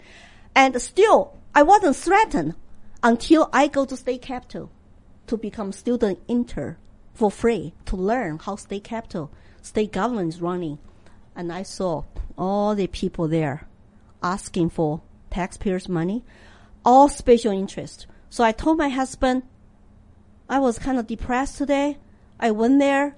Nobody represent us, middle class working man, woman who pay taxes with family. All special interests. Lots of bureaucrats there representing their special interest organizations, government agencies. But I still was focused on my business, trying to make money. I got even involved 2008 in real estate. The only reason I woke up is uh, I was independent for many years. I become Republican, and on 2008, when crash happened, when when the when banks were bailed out, I got really upset. Free market failed. Now we need to bail the banks. TARP money, remember they bail out, and then all the Patriot Act start to track uh, American citizens privacy. It's like a, oh something's not right here, and I start to have better English, read the books, and study history. And I even read this book, really opened up my mind, called Free to Choose free market economics, Milton Friedman. Then later, you know, the Atlas Shrugged. It's like all that just, I never heard those ideology before. I only know two parties. I only know government do some, government do this, government help us. I never thought about there were other options. It's called free market, a free enterprise, and private charity, and the private community individual help each other. So I start changing. I start to go into some uh, different kind of meetings, and uh, then the more I got involved with politics, the more scared I become. Why, why are people using Marxist terms in this country? Why are they talk about government should be bigger and bigger and the free stuff? Give people free stuff and turn people on government? You know how dangerous that is when you on government? They take everything away overnight. They enslave you. They track you. You do what I say. Oh, I don't give you food. I don't give you health care. I don't give you schooling. So I become more libertarian, say, oh, we need to have a bigger individual, smaller government. So I start to get more active in politics. My first time testified ever, it was Colorado State House. They're trying to ban our magazines, limited magazines, for AR-15s. So I went there testified 2013, even wrote my first opinion piece published to say, we don't want this here. Otherwise, look, the Tiananmen Square massacre, maybe people will fight instead of get killed, run over by government. We cannot compromise on Second Amendment. That's first time I testified. And, uh, but then they pass anyway, party line. So I become liberty activist ever since 2014. I run for state house in Colorado and I got involved with Libertarian Party because I left Republicans when, when they upset me. When they left me, I saw they left me. They left their own platform behind. And I just care about our liberty. I don't care about all those politician rhetorics. Then I run again 2016 because 2016 running for U.S. and uh, Senate gave me unlimited time to talk about my stories, to get interviews like this in Colorado. And uh, I thought, wow, actually, whenever I go tell my stories, people give me big hands. I need to do more of this. They obviously want to know more about my stories, what happened to us. So I volunteered to be speaker in the classrooms for middle school, high school, college students. So I had a sponsor called the Victims of uh, Communism Memorial Foundation based in DC. I'm on their speakers bureau. So students, teachers, principals could request, oh, we need eyewitness of communism from China to speak to us. Then boom, I will fly there, go to their classroom, teach students. It was so satisfying when I saw students' eyes open up like this, like I did when I was a senior, like a um, junior year in college. When I heard those new concepts, right? Our students don't know much about horrors of communism. That's why there also our schools are one side dominating. They do not teach you all kinds of ideology for you to choose. No. How many students heard about libertarianism? How many students have heard about other philosophers? It's all about Marxism now. Divide and conquer. They don't use Marxism, but they talk about race. 1619, critical race theory, equity, diversity, inclusion training. America is a racist country. Mass is racist. How crazy is that? Two plus me? two equals five. Yes. So, number one rule for the party. I know this, just like 1984. Number one rule, party is always right. Number two, repeat the same talking points every day, even though they're big lies. Every day, repeat it. Every day, same time. Everybody, every media. The lies will become truth. People will no longer question uh, is United States learning from Chinese Communist Party tactics? Why? If they are taking their hardcore tactics, why? We gotta ask that question. I'm sorry. the water. No, you're in it. Yeah. so, American citizens need to ask more questions. And it doesn't matter how much you're afraid to be caught, you are racist. Uh, that's why I like hearing it from your perspective because it's not just like it's like I'm able to figure it out on my own through your vision, like kind of seeing what you saw. It's almost like I went through it, so I'm able to re-realize how important it is. You you you, you mentioned uh, the Democratic. Uh, uh, did you say the Democratic Party or the American government, or whatever? But uh, I'll just I'll just rephrase it. We had uh, uh, Jack Posobiec on the show, and he's mentioned this a couple times that we all believed that if we opened up to China and we went there and said, "Look at all of our amazing capitalism, look at our amazing constitution," that they would say, "This is brilliant, and we want to adopt it." Instead, what happened was that many politicians went over to China and said, "Wait a minute, you built this building. How fast was it done? You you mean you just snapped your fingers and you just removed the residents and then got to build your building? You mean you built this road in how many days? Wow, in America we have to deal with all this bureaucracy. How do we do it?" And so the idea, I suppose, is that what ended up happening was Americans realized that it's faster and easier if you just trample over people's rights, and the Chinese Communist Party certainly figured it out. Now they started importing that here.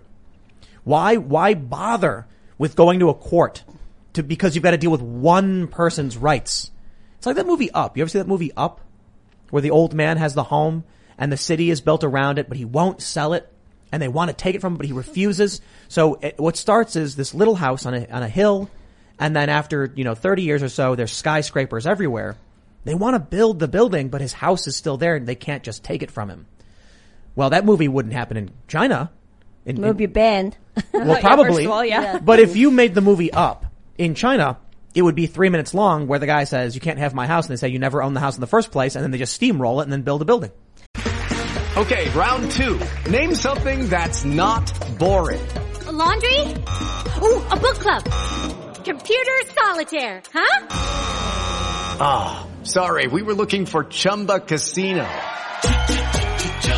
That's right, ChumbaCasino.com has over 100 casino-style games. Join today and play for free for your chance to redeem some serious prizes.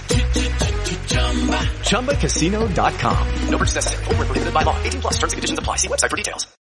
Well, during the urbanization process of China, so-called modernization, building, you know, skyscrapers, high-rise housing, they actually mislocated lots of people. And uh, you talk about eminent domain is bad in America. Talk about China. Uh, you know, they I have a friend in New York City now. She's a political refugee. She had a 10 years, 15 years factory producing product services during the economic boom. And she got rich because of that. All of a sudden, the local government said, we need your land to build high-rise housing because land belongs to the state. Remember? all the land, all the natural resources belong to the state in China. If you build something, it's only the structure on top of the land is yours. But even for that, they want to flat it. And she went to court, did not want them to abolish her factory. Then court even said, it is her factory. You cannot do this. It doesn't matter. One party rule. They control courts. They control everything. So the local government, like mafia, they bulldoze her factory. And she had to flee to come to this country in order to try to get her story told. She even tried to handle her paper to the, and she, when she was visiting here. So when people talk about, oh, it's so efficient for the Chinese government to build this, build that, they also are very efficient to put one million people in concentration camps in Xinjiang today and harvesting people's organs and arresting disappearing human rights lawyers and citizen journalists who don't have a license to practice to report. So do we want to become like them? Democracy, constitutional republic, you have a process. Everybody is entitled to fair trial, fair process of voting to decide what to do. You cannot just wipe out like during last year. Your constitutional rights don't even matter because we have a pandemic. Maybe Chinese leaked pandemic virus with the purpose of wake our economy and cancel all Western countries' citizens' rights. So we'll be taken over by communists. You know what I, have I've been saying is to the people who've read the books like uh, 1984. Did you think that the totalitarian regime wouldn't have an excuse? Did people believe when they read 1984 that the party that seized control one day just got up and said, we are taking control and everyone said, okay, I guess. No. It's always an excuse. It's like V for Vendetta. You've, you, have you seen V for Vendetta? You should Yeah. definitely Oh, yeah. see that movie. It's great. Movie? Okay. Yeah, it's a great. It's well, it's it's it's a graphic novel series, um, but the movie is fantastic, and it, it it's a, story about a totalitarian regime. It, uh, it's in uh, the UK, and for them it was it was a virus. There was I think it was called the St. Mary's virus in the film that people got scared. A pharmaceutical company then started coming out with the cure that made tons of people rich. The party members all coincidentally got really wealthy, and it was their excuse for seizing control people were scared and so they gave up that control but there's always some excuse I love Animal. put in place. Have you read Animal Farm? Oh, yeah. It's it's Long also time ago. George Orwell, and it's basically I read it after I read 1984, but it's like a version of what could lead up to 1984. Yeah. You see the farm and the workers take over because the farmer's not doing a good enough job. They throw him out. Then the smartest of the workers seem to take control of the party, and uh, the pigs. it's a short book And Yeah, the famous saying that there are some animals always more Mm. equal than others, right? I know that. Like today, our tyrants, governors, mayors, and all the public health and bureaucrats, politicians, we get told, stay home, no travel, don't say goodbye to your loved ones, and shut your business for public good. That's what they told us in China. It's always excuse to take away your f- rights and liberty. It's for public good. It's for public health. It's for society stability. And you're not a human being. You stay home. You must do this. You must do that. Do they have this authority to tell another human being? Those people are not gods. They're not angels. They're not even actually decent politicians. They're corrupted tyrants. And they tell me how to live my life here. That's like a hell no. Hell no. We need to march like European people did last weekend, like the Greek people did last weekend. We people who love freedom, who have human dignity, need to unite in the world. There are so many tyrants, all want to become the rulers, the masters, to control us. To have so much power, is that nice? Like a Lord of Ring, I'm gonna wear this one ring. I have unlimited power. I watch those movies, uh, it's like, wow. Absolutely power corrupts. Absolutely. And what is wrong with Americans today who believe authority? If it sales you fear, you're gonna just lie down, live on your knees, and stay home, and shut your business. Government, give me some unemployment checks. Give me some stimulus. And now inflation is coming. It's like the largest increase on your taxes when inflation is so big. It hurts the working class. It hurts the poor. But they don't understand economics. Oh, how come our kids don't even study a book called Economic, Economics 101 that tells you they don't want you to become smart. You want to dumb down you. That's easy to sell you fear because you are afraid. If you're afraid, you stay home. You're don't go out. you're familiar with uh, alexandria ocasio-cortez Oh, of course, I challenged her, debated her, but she totally ignored me because I'm nobody. She has an economics degree and recently on Twitter failed to define capitalism. She had started a business. She was selling merchandise. She was criticized for engaging in capitalism and being a socialist. And then she said that that's not capitalism. Capitalism is when wealthy people exploit the working class and just some very ideological and biased view of what capitalism actually means. Capitalism actually is a really simple definition. The private, uh, private markets, private enterprise, the private exchange of goods and the private trade. And socialism is the public control of, of, of the means of production. So a capitalist system, there, there, there and there, and there's, uh, um, in betweens. You can be, you can have a mixed economy. We have a bit of a mixed economy. Yeah, Uh, we don't have a total, actually, pure capitalism at all. That's why people cannot understand when they support Bernie Sanders and demonize capitalism. They think what we have is corporatism, is capitalism. So they feel like injustice. Of, of course, there's lots of income gaps, and there's a super rich and super poor. You know, you have that in all this society. But what is our alternative? You want 100 million people die, and you want 1% of ruling class over you? So what is alternative? We just, that's why we need to have a conversations. How we are going to improve our lives through more like a fair competition. That means we actually free market, real free market capitalism. Everybody's equal. Instead of now we're talking about, oh, only the billionaires. They can shut you down. They can lock you up and they can sell you the things you must buy because no more competition left because they want to make more money. That's not real capitalism. It's in bed with government to have a monopoly. That's totally wrong. That's not fair to regular common man. there's never going to be the equality in, in, in terms of class the way these, these class theorists believe that you could implement communi- communism and then all of a sudden people are even on even footing because some people are still going to be taller. Some people are still going to be shorter. Some people are still going to be faster or stronger or weaker or slower. And some people are going to be smarter and the smart people will figure out how to navigate these systems and succeed. And the people who aren't as smart will probably struggle in, in that regard. And there's nothing you can do to change it. I, I, I, these, these, these people don't understand. They think everyone must be equally as smart as each other. They think everybody's the same height, everybody's the same speed. If, if we're in, a, in, in the middle of the woods and a grizzly bear or, or how about a black bear starts charging at us, well, the taller, faster person's not going to get eaten. Wh- wh- I- I- The world doesn't, we can complain that it's wrong, that it sucks, that the world is this way. But Right. these, they don't want to accept that. Right, Tim. That's why equity is a Marxist term. They want the equal outcome. That's what the com- com- Cambodia communists did. They want everybody even look the same. If you wear glasses, you get killed. If you are too tall, you will cut your legs half. Because we want everybody look the same. Is that insane? And the people buy into socialism, communism, because it sounds utopian, sounds wonderful. But it never came. Mao promised land to the peasants, Uh, intellectuals to have free idea, free expressions. Then he never gave the land to peasants.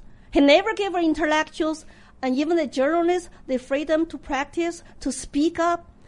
Lots of journalists in this country are leaning left. They really don't understand history either. Teachers too. They were indoctrinated in colleges, training teachers all about left Marxism because it sounds wonderful. They're compassionate. I understand. But the thing is, when you look at the system, when you when you look at actually what happened when you went to that kind of system, only one percent ruling all equally poor people.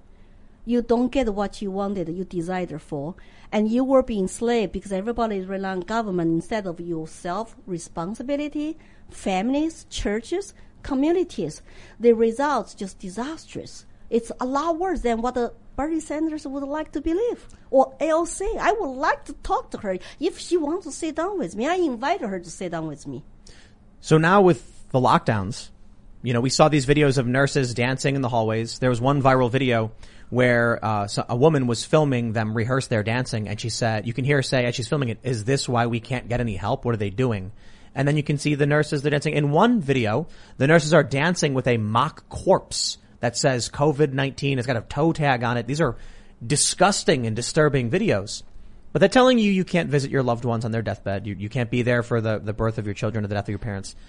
Seeing all that stuff, my question is, it's happening all over the world. is is it? Uh, would you compare it to, to communist China? And what do you do? When do you try and leave? And where would you go? Well, I have no place to go. America is home.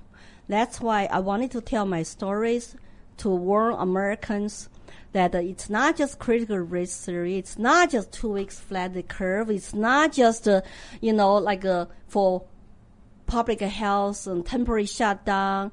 It's not. I don't say that. I say it's our liberty and the rights could be gone forever if we don't speak up, if we don't fight back, we don't resist. And uh, do we want to ruled by communists? Have everybody who came here from communist countries then to condemn America? I have my YouTube channel, Lily Tang Williams. I'm gonna get the immigrants come to my channel, talk about their stories. Why we choose this country, why we love America, why we reject all this nonsense to call America systemic racist country. Is that really about race or is it about something else? It's about destruction, fundamentally destruction of America. The values, the exceptionalism, and the Constitution, the Declaration of Independence, to place, replace them with what? What are we going to do after we destruct? We're going to be equally poor. We're going to have a Marxism. We're going to have our children all become little social justice warriors, don't have any skills, and uh, don't have any love for this country. Chinese government, CCP is laughing to the bank right now. They have infiltrated our society and see America exactly is where they want it. They are threatening people like me in this country speak up against the communism. We are traitors. We are counter-revolutionary. Or we are extremists. Whatever. The, our media rhetorics are consistent with Chinese official talking points. It's so sad. Why are they doing that? Do our journalists understand? If you practice journalism in China, you need to get a state license. You need to study Chairman Xi's thoughts. You need to pass a test. Here they're kumbaya to stuff that can make them to get through under the bus someday. And the teachers, any conscious, good teachers, it's time to speak up now for the children, our country's sake. Don't teach division. Don't teach hate.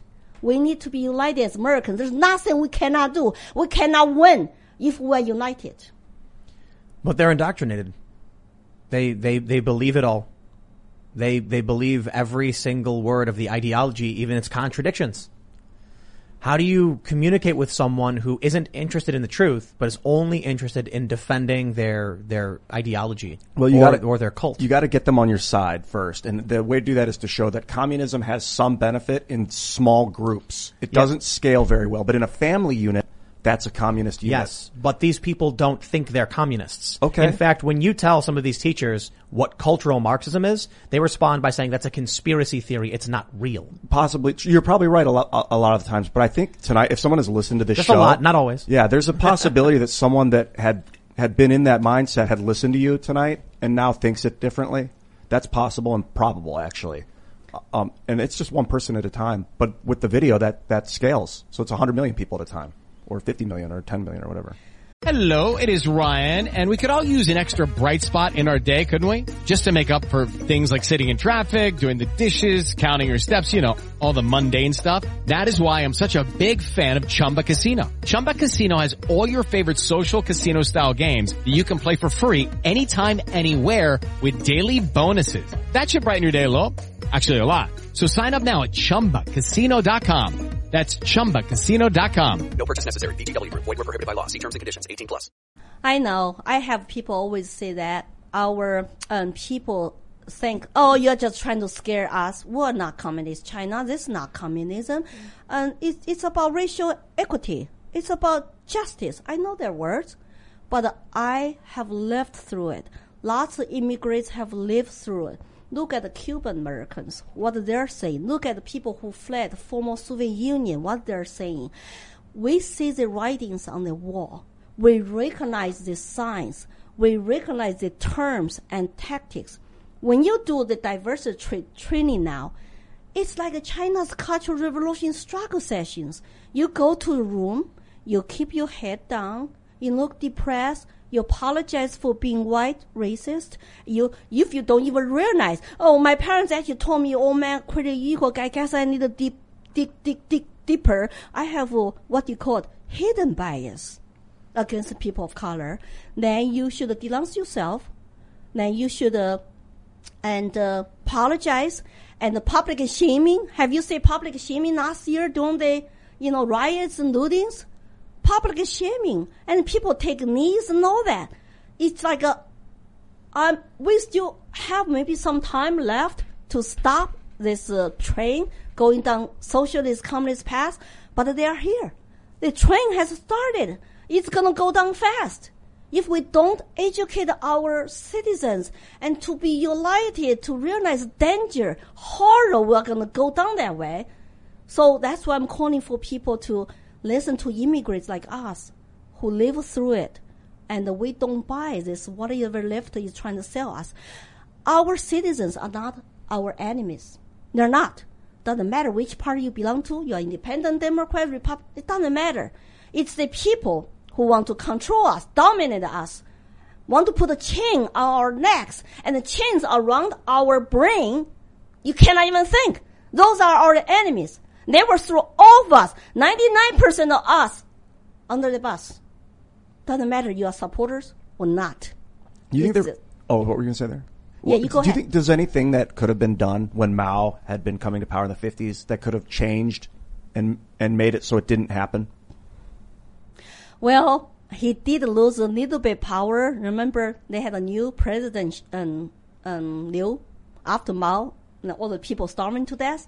Mao was a, such a supreme leader when people were starving to death because all the mayors, governors, all the leaders were appointed by the party, not elected by the people. So people were afraid to tell the truth. Because if you tell the truth, like a COVID-19 cover up or like this flooding, if you tell the truth, you might lose your job. So everybody trying to tell good news, never report bad news, never tell the truth. So nobody could stop him by the time he become like a godlike by starting the cultural revolution. So he purged his political enemies. You know what happened to his, to our, that time, the Chinese president?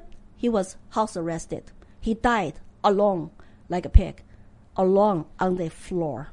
Who was that during what time? What year? During the Cultural Revolution, his name is Liu Shaoqi, president of China. So Mao was not the, the president. Was he just a guy? Just some guy? He was a military commission chairman. He was a Communist Party chairman. Those two jobs, one you control the party, one you control the guns. That's another similarity I see with today. Law enforcement go down, and almost like one party control now, you know, work military. It's like it's very dangerous when when, when people swear to defend U.S. Constitution and citizens' constitutional rights against the domestic enemy, foreign or domestic, and now you got to, to go through this uh, so-called uh, loyalty test, almost like you got to be active anti-racist. Do we have to play race card? So the anti-racist people today, I think they practice racism. It's all about your skin color. It's all about your race, but nothing about other stuff like individual character, your mind, diversity of ideas. No, it's all about race. So they are actually racist. But then you talk about the fascists. Antifa are supposed to be anti-fascist. But what do they do? Are they, are, are they practicing actually fascism? I think they are. Because anybody who against them, you get, you can get threatened. Mafia can come kill you. Well, it's like uh, Ibram Kendi said. What, what's his real name? Henry uh, Ro- Rogers. Henry Rogers? Rogers, That's yeah. his Henry Rogers is his middle Henry and last. Rogers, Ibram Henry. Rogers. Yeah. Ibram Henry Rogers. What up, Hen? Oh, Ibram Rogers. yeah, yeah. Uh, it's like he said. In his his worldview, he wants racial discrimination because he says it's the only way to end past racial discrimination. And that, and then he also says that he wants future racial discrimination, but he's an anti-racist. Well, it tells you all you need to know about anti-fascists. Their idea is that they're going to implement authoritarian tactics of violence against anyone who opposes them because, well, they have to. To defeat fascism because fascism is also violent. But that also means they have to attack innocent people too, just in case. They'll claim they won't, It's propaganda. We've seen them smash the windows. We've seen the photos from Germany where every storefront is smashed up except the one. The one that had the red salute in the window. The fist of the Communist Party of China, the symbol of Marxism, that was in the window and that was the one storefront that wasn't destroyed. People tell me all the time, Lily, it's not just America now, but America is our last hope. They they all feel they lost Europe, they lost Australia. I'm hoping Australian people are waking up, and you know that there are lots of things happening all over the world. It's like there is this huge communism wave because this virus alone can shut down all the freedom loving people's rights Yeah. and liberties. Guess who benefits? Who benefits? Follow the people who benefit to gain power and to gain money, including our own government, our own billionaires, corporations, and of course Chinese government. Silk Road Initiative, they are using lots of money to buy up foreign companies, corrupt the government. Some people think, oh, they're so smart to build a Silk Road Initiative. They are smart, of course, and they want your country's support to expand globally. They, They want to become number one by 2049. Xi Jinping said his China dream, China will be number one, dominating power of the world. Because of the lockdown, they think that'll happen in 2028 now. That, that China will take over the U.S. economy as the largest economy on the planet. Well, let's let's uh, let's go to super chats and see what uh, everybody's thinking. If you haven't already, hit that like button, subscribe to the channel, go to timcast.com. We will have a members only segment coming up after this show uh, at timcast.com about 11 p.m. But let's uh, read these super chats. Rocket Rex says, you were right about who owns the culture. I went to Barnes and Noble for the first time in years. I usually shop online. The majority of the books covered woke ideology. That's right. And I think, you know, for a lot of us, uh, one of, one of the things I'd, I'd like to mention to you, uh, Lily is to consider over the last year with all the lockdowns, everyone's forced to stay inside. People were only communicating through social media, but social media, the opinions you're allowed to have are regulated by small companies and by the people who run those companies like Zuckerberg and Dorsey. That meant that conversations that would normally happen at a bar wouldn't. Somebody who might say something that they truly believe about the news, but that opinion is banned, say the story about Hunter Biden, you're locked down, you can't talk about it. You post it on the internet, you get banned. You say learn to code, you get banned. Conversations and ideas were purged by the big tech companies because no one had any other way to communicate. Well, let's read a little bit more. Just a uh, Justice D says, "Hey Tim, have you thought about trying to get G. Edward Griffin on your show? He wrote the book The Creature from Jekyll Island, and he also did an interview with Yuri Bezmenov. That would be fantastic. We will look into that." Okay, Neo D Genesis says, "Keep up the great work. Waiting to see Vosh v. Kirk." As Vosh's claims is three right wings on one, and he can't think of anyone to partner with, he counts you as right. Yeah, I, I think, you know, I'm like heterodox centrist of sorts or whatever. Certainly I don't like the Democratic Party for basically most of the reasons you've explained what's going on with them. But the Republican Party doesn't do anything either. Party not- politics is I don't like the. Republican Party either. I like the Libertarian Party only now because of the Mises Caucus I and because of Dave Smith. I understand having to organize for politics, but I don't know why it has to be like a party. Why it's got to be like we are here, join us or not. Why can't it just be like we're all saying what we think and you vote for whoever you want? It's a ballot access. If you are not a major party, your candidates cannot get on the ballot. There's a very strong res- um, restrictions based on your state. Some states are easier, sometimes are very hard. Ever since Ross Perot ran as a third party, independent, got into presidential debate, have you seen any other ones got into presidential debate? Nobody could. Nobody Yeah. could. It's a two-party system dominating the society. I wish. What if we had like all American party? Huh? That would that would be cool. But the thing is, so you know, in New Hampshire and Republican Party that uh, I I joined, there are lots of good people are fighting the good fight. And uh, um, Colorado, they have lots of work to do, and and uh, so so I think it depends on. I re- always respect people. I, I met Dave Smith. I even asked him questions in, during PorcFest in, in New Hampshire. I put it, you know, I put him on the spot. Everybody loved it, and you know, basically, I said, that, you know what? If libertarians want to educate people be effective, then we need to do something better and more, Yeah. something different. Because we, you know, well, if a country is becoming today, from an immigrant eyes, we're going down this path so fast, all the freedom-loving Americans somehow have failed. What have you been doing in the past 40 years? You let the radical left control the educational system and uh, indoctrinate our children, our college students, or our Marxists hate their family, hate their country, but they will not move to Cuba. We cannot make them to move. We could ship them. I donate air ticket. you know, I will. Yeah, me too. Yeah, but they say so. They don't wanna. They cannot say where they want to live. But they were just brainwashed. I have offered people. I've had these debates on Facebook where people are like, "Oh, America this, America that," and I'm like, I mean this genuinely. I would love to do a mini documentary with you. You choose the location. We cover all the costs. We go with you. We don't impose any of our views on you. We just literally say, "Tell us where you want to go. Show us what you want us to see." Nobody would take up the offer. Can we call it like release the dragon? The idea, the idea was most of these people that I argue with don't know anything about these countries they claim. They're afraid to go. And they are afraid to go. They are And still living with mom and dad too. so, so some of these countries I've been to. And so I get in discussion with someone talking about, you know, one country or another and they say they know what it's like, they know what it is, or it's better and here's why it's better, or, or it's worse and here's why it's worse. And I'm like, I'll pay for your ticket. I'll go with you. We'll film it and we'll let you guide us and we'll, you, you'll, you'll interview whoever you want to interview. They never want to do it. It's often there, a lot of decision making is done by feeling. That's a problem because then when you start to get analytical and explain the past and the, and the, how the cycles that it's confusing and it kind of threatens their feeling, their worldview based on feeling and they don't have, I've gone, I've been in that position so I understand it. I, I do want to stress though, just for this uh, one super chat, yes, tomorrow Charlie Kirk and Vosh will be here. And uh, I guess Vosh, Vosh is saying it's three right wings on one because Ian's right wing. All right. Like the weirdest thing. to me. Made it. Are you? I'm the, I'm the Trojan horse.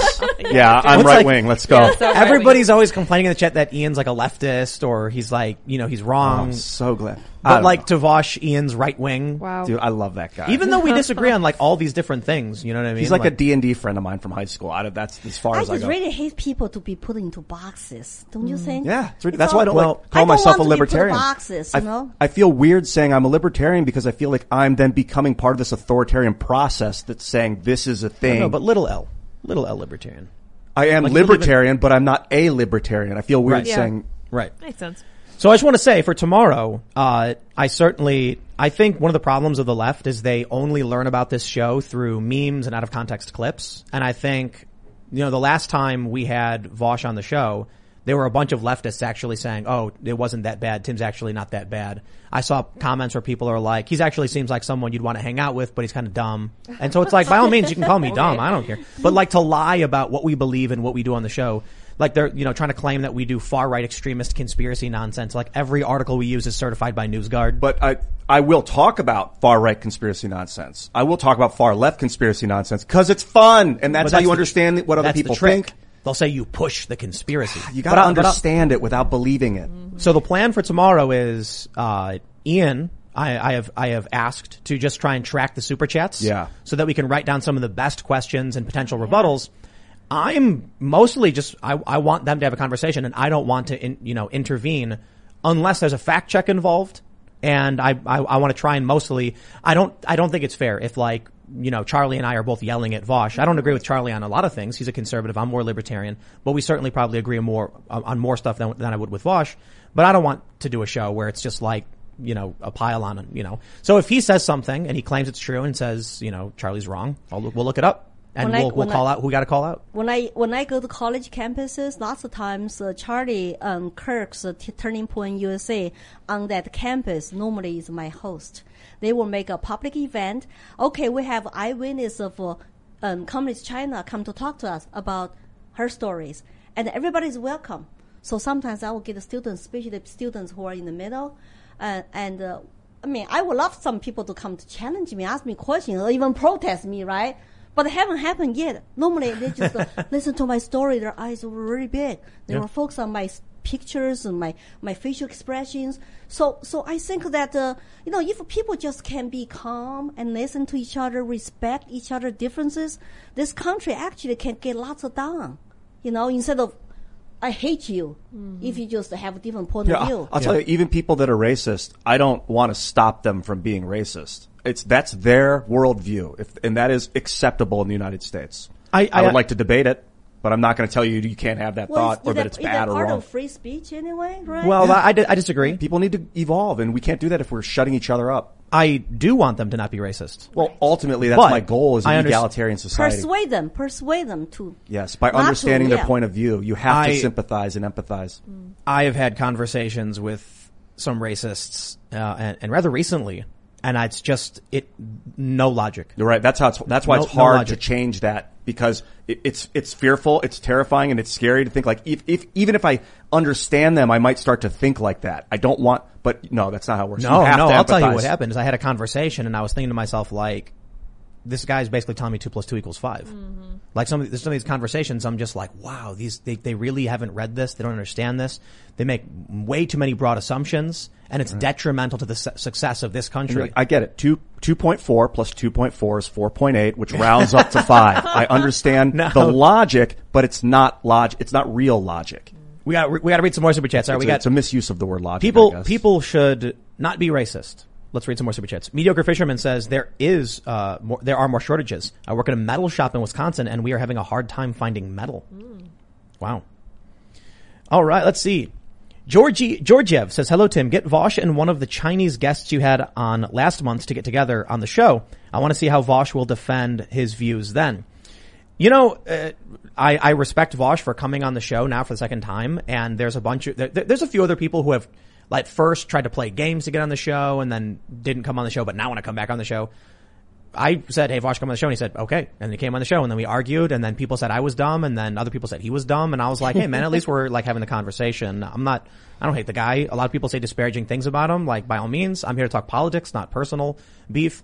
And then when we were trying to put together another uh, uh, uh, show, I, I, I tweeted at Vosh something. He he tweeted something about critical race theory, and I said, "Why don't we have you back on the show then?" Because he said conservatives don't know what critical race theory is, so we're going to have Charlie Kirk and Vosh on. With a, a big part of the discussion will be critical race theory, but we'll talk about everything. It might end up going long, maybe. I mean, maybe we'll roll initiative. That's a Dungeons and Dragons thing. Deeper. Yeah, I, uh, yeah, I think that uh, you know that's why this kind of shows are so important. You know, you give people lots of time to sit down and uh, exchange views. I might disagree with you, you might disagree with me. At least we get each other to listen to each other's views for a little bit. Then present your point. Is that I mean, why? If you have a great idea, why are you so afraid of talking about it and debating it? Why do you have to use a force to shut them down? I agree. I don't. I'm. I'm not scared to have uh, the only people. There. There's two kinds of people that I wouldn't want to have on the show: spammers, people who have no nothing to say. Like obviously you wouldn't invite them anyway, and people who are just grifting. Like they're obvious behaviors where their intent is to drum up drama and cause problems and just want to. You know, we're not gonna do that. I find if you have a really good idea, it's uh, you can listen to other people for hours and let them talk because your idea is so good. You don't need to yell it. You don't need to repeat it. You can wait. Wait, let me get let me finish this, and then you can and then you can say it. If as opposed to someone that maybe doesn't really believe what they're saying, so they repeat it over and over, louder and louder, because when you repeat a lie enough times, it does have a an impact. Hello, it is Ryan, and we could all use an extra bright spot in our day, couldn't we? Just to make up for things like sitting in traffic, doing the dishes, counting your steps, you know, all the mundane stuff. That is why I'm such a big fan of Chumba Casino. Chumba Casino has all your favorite social casino style games that you can play for free anytime, anywhere with daily bonuses. That should brighten your day a little. Actually, a lot. So sign up now at ChumbaCasino.com. That's ChumbaCasino.com. No purchase necessary. VGW Group. Void were prohibited by law. See terms and conditions. 18 plus. I'll tell you one of the one of the challenges that will definitely be for tomorrow is gish galloping. What's that? It's when someone says a whole bunch of things really fast so that makes it difficult to actually Yeah. engage. Yeah. Good call. It's a it's a, it's a That's I why it's think good that called we're gish gallop. we're recording it, which is cool. So you can Well, re- so- rewatch it. Slow it down. like the like I don't care for rules in a debate. I think I, I I don't like viewing things as debates. I think we should have a conversation. But I will have to put like a foot down if someone says like five points at once. Like two plus two equals five, three plus three is seven, seven plus twelve is ninety-one, and I'm like, stop, stop, stop. We have to address the first one before you can keep saying things. But people do that all the time. They'll be like, critical race theory is not being taught in schools. It never was. You're wrong about critical race theory, and Marx is right about class. And I'm like, stop, stop, stop. We need to say the first thing, provide a rebuttal. Second thing, rebuttal. You can't just So it'll be interesting. But let's uh, let's read some more super chats. Yeah. Fun. All right, let's see. Oh, hey, how's how's it going? Uh, Oregon Life says Cenk and his goons over at TYT had a, an hour long bash session on my boy Tim Pool today. Your show is better by far. Cenk is just pathetic, to be honest. I honestly just don't care. Cenk, Uh, come on the show, dude. yeah, no, I, I, I, I, yeah, yeah. Actually, that'd be that. that- I'd be, Be fine with that. I, I don't care though. You know, like we did a criticism of the Young Turks, and I said if they say anything, I'm not going to respond because I don't care. I, I don't. I don't care to like if someone says something about me and insults me. I'm like, whatever, dude. I got I got work to do. I'm not going to waste my time. Busy. Storm Viking says, Tim, after one of your posts today, you are clearly in favor of forced vaccines. You need to be honest with your audience that built you up. Are you for the vaccine or against it? You need to be honest. What? What? I'm for that? people talking to their doctor and figuring out what makes sense for themselves. I don't like when I'm- people say I'm in- the vaccine. I'm in favor. I said uh, private businesses can mandate a vaccine. There's so many vaccines in the world. So like, be specific. I worked for Vice, and in order to travel to other countries in, uh, and to, to report, you needed to get vaccinated. The security company wouldn't work with us if I wasn't, because they didn't want to deal with someone who had yellow fever. If you don't like what a private business is doing in that regard, then don't work for the company. If the government mandates businesses do it, now that's a problem. If a if a pizza shop says we don't want to work with people who don't have you know you know this like vaccines or whatever, I'm like, well then like why he does the pizza guy doesn't owe you anything. Mm. I'm more libertarian than that.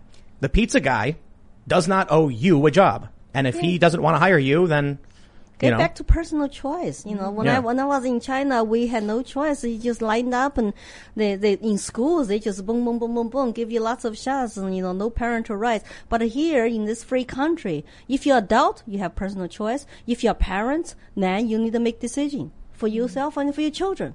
You just uh, that, that's so simple. You know, it's not like either for or against. You know, respect freedom, respect Yeah. people's right to choose.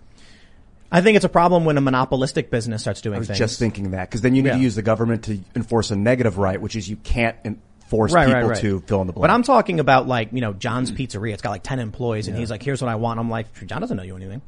All right. Elizabeth Carmella says, wow, I am enlightened. My father, retired Navy SEAL, used to talk to me about Mao when I was a teenager. I never listened. I didn't understand. Thought it was boring. I am listening now. Time to give dad a call to apologize. A call to apologize. Wow, yeah. Wow. Yes. All right. Ghost Crusader says, God bless you, Tim, for having people who escaped communism on your show to tell the, to show the truth. You should get my dad on. He left communist, communist China at 14 and came to the U.S. and is a multimillionaire now. Wow. Parents sent him here for fear they would kill him. Wow. Good for him.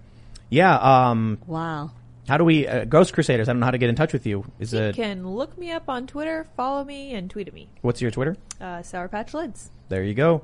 That would be really interesting. Yeah. Archangel says, this lady is awesome and very based. Lily. Thank you. Thank you very much. I appreciate that comment. All right, let's see what we got here.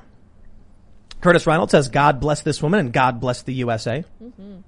Absolutely. Did you are you very religious? Did you used to be, or did you become more religious or less religious as you, you transitioned from China to the United States? You know, I, I, I I'm, I'm just like, I'm like, a, I, I'm not, um, religious. I do go to churches because I'm open-minded about learning different religion. I'm a, s- you know, very firm supporter of religious freedom.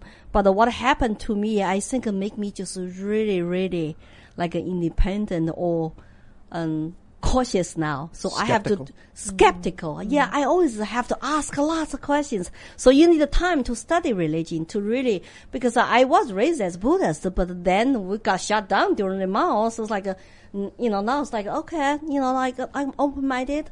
I mean, I always uh, support people whatever religion they practice based on their personal choice.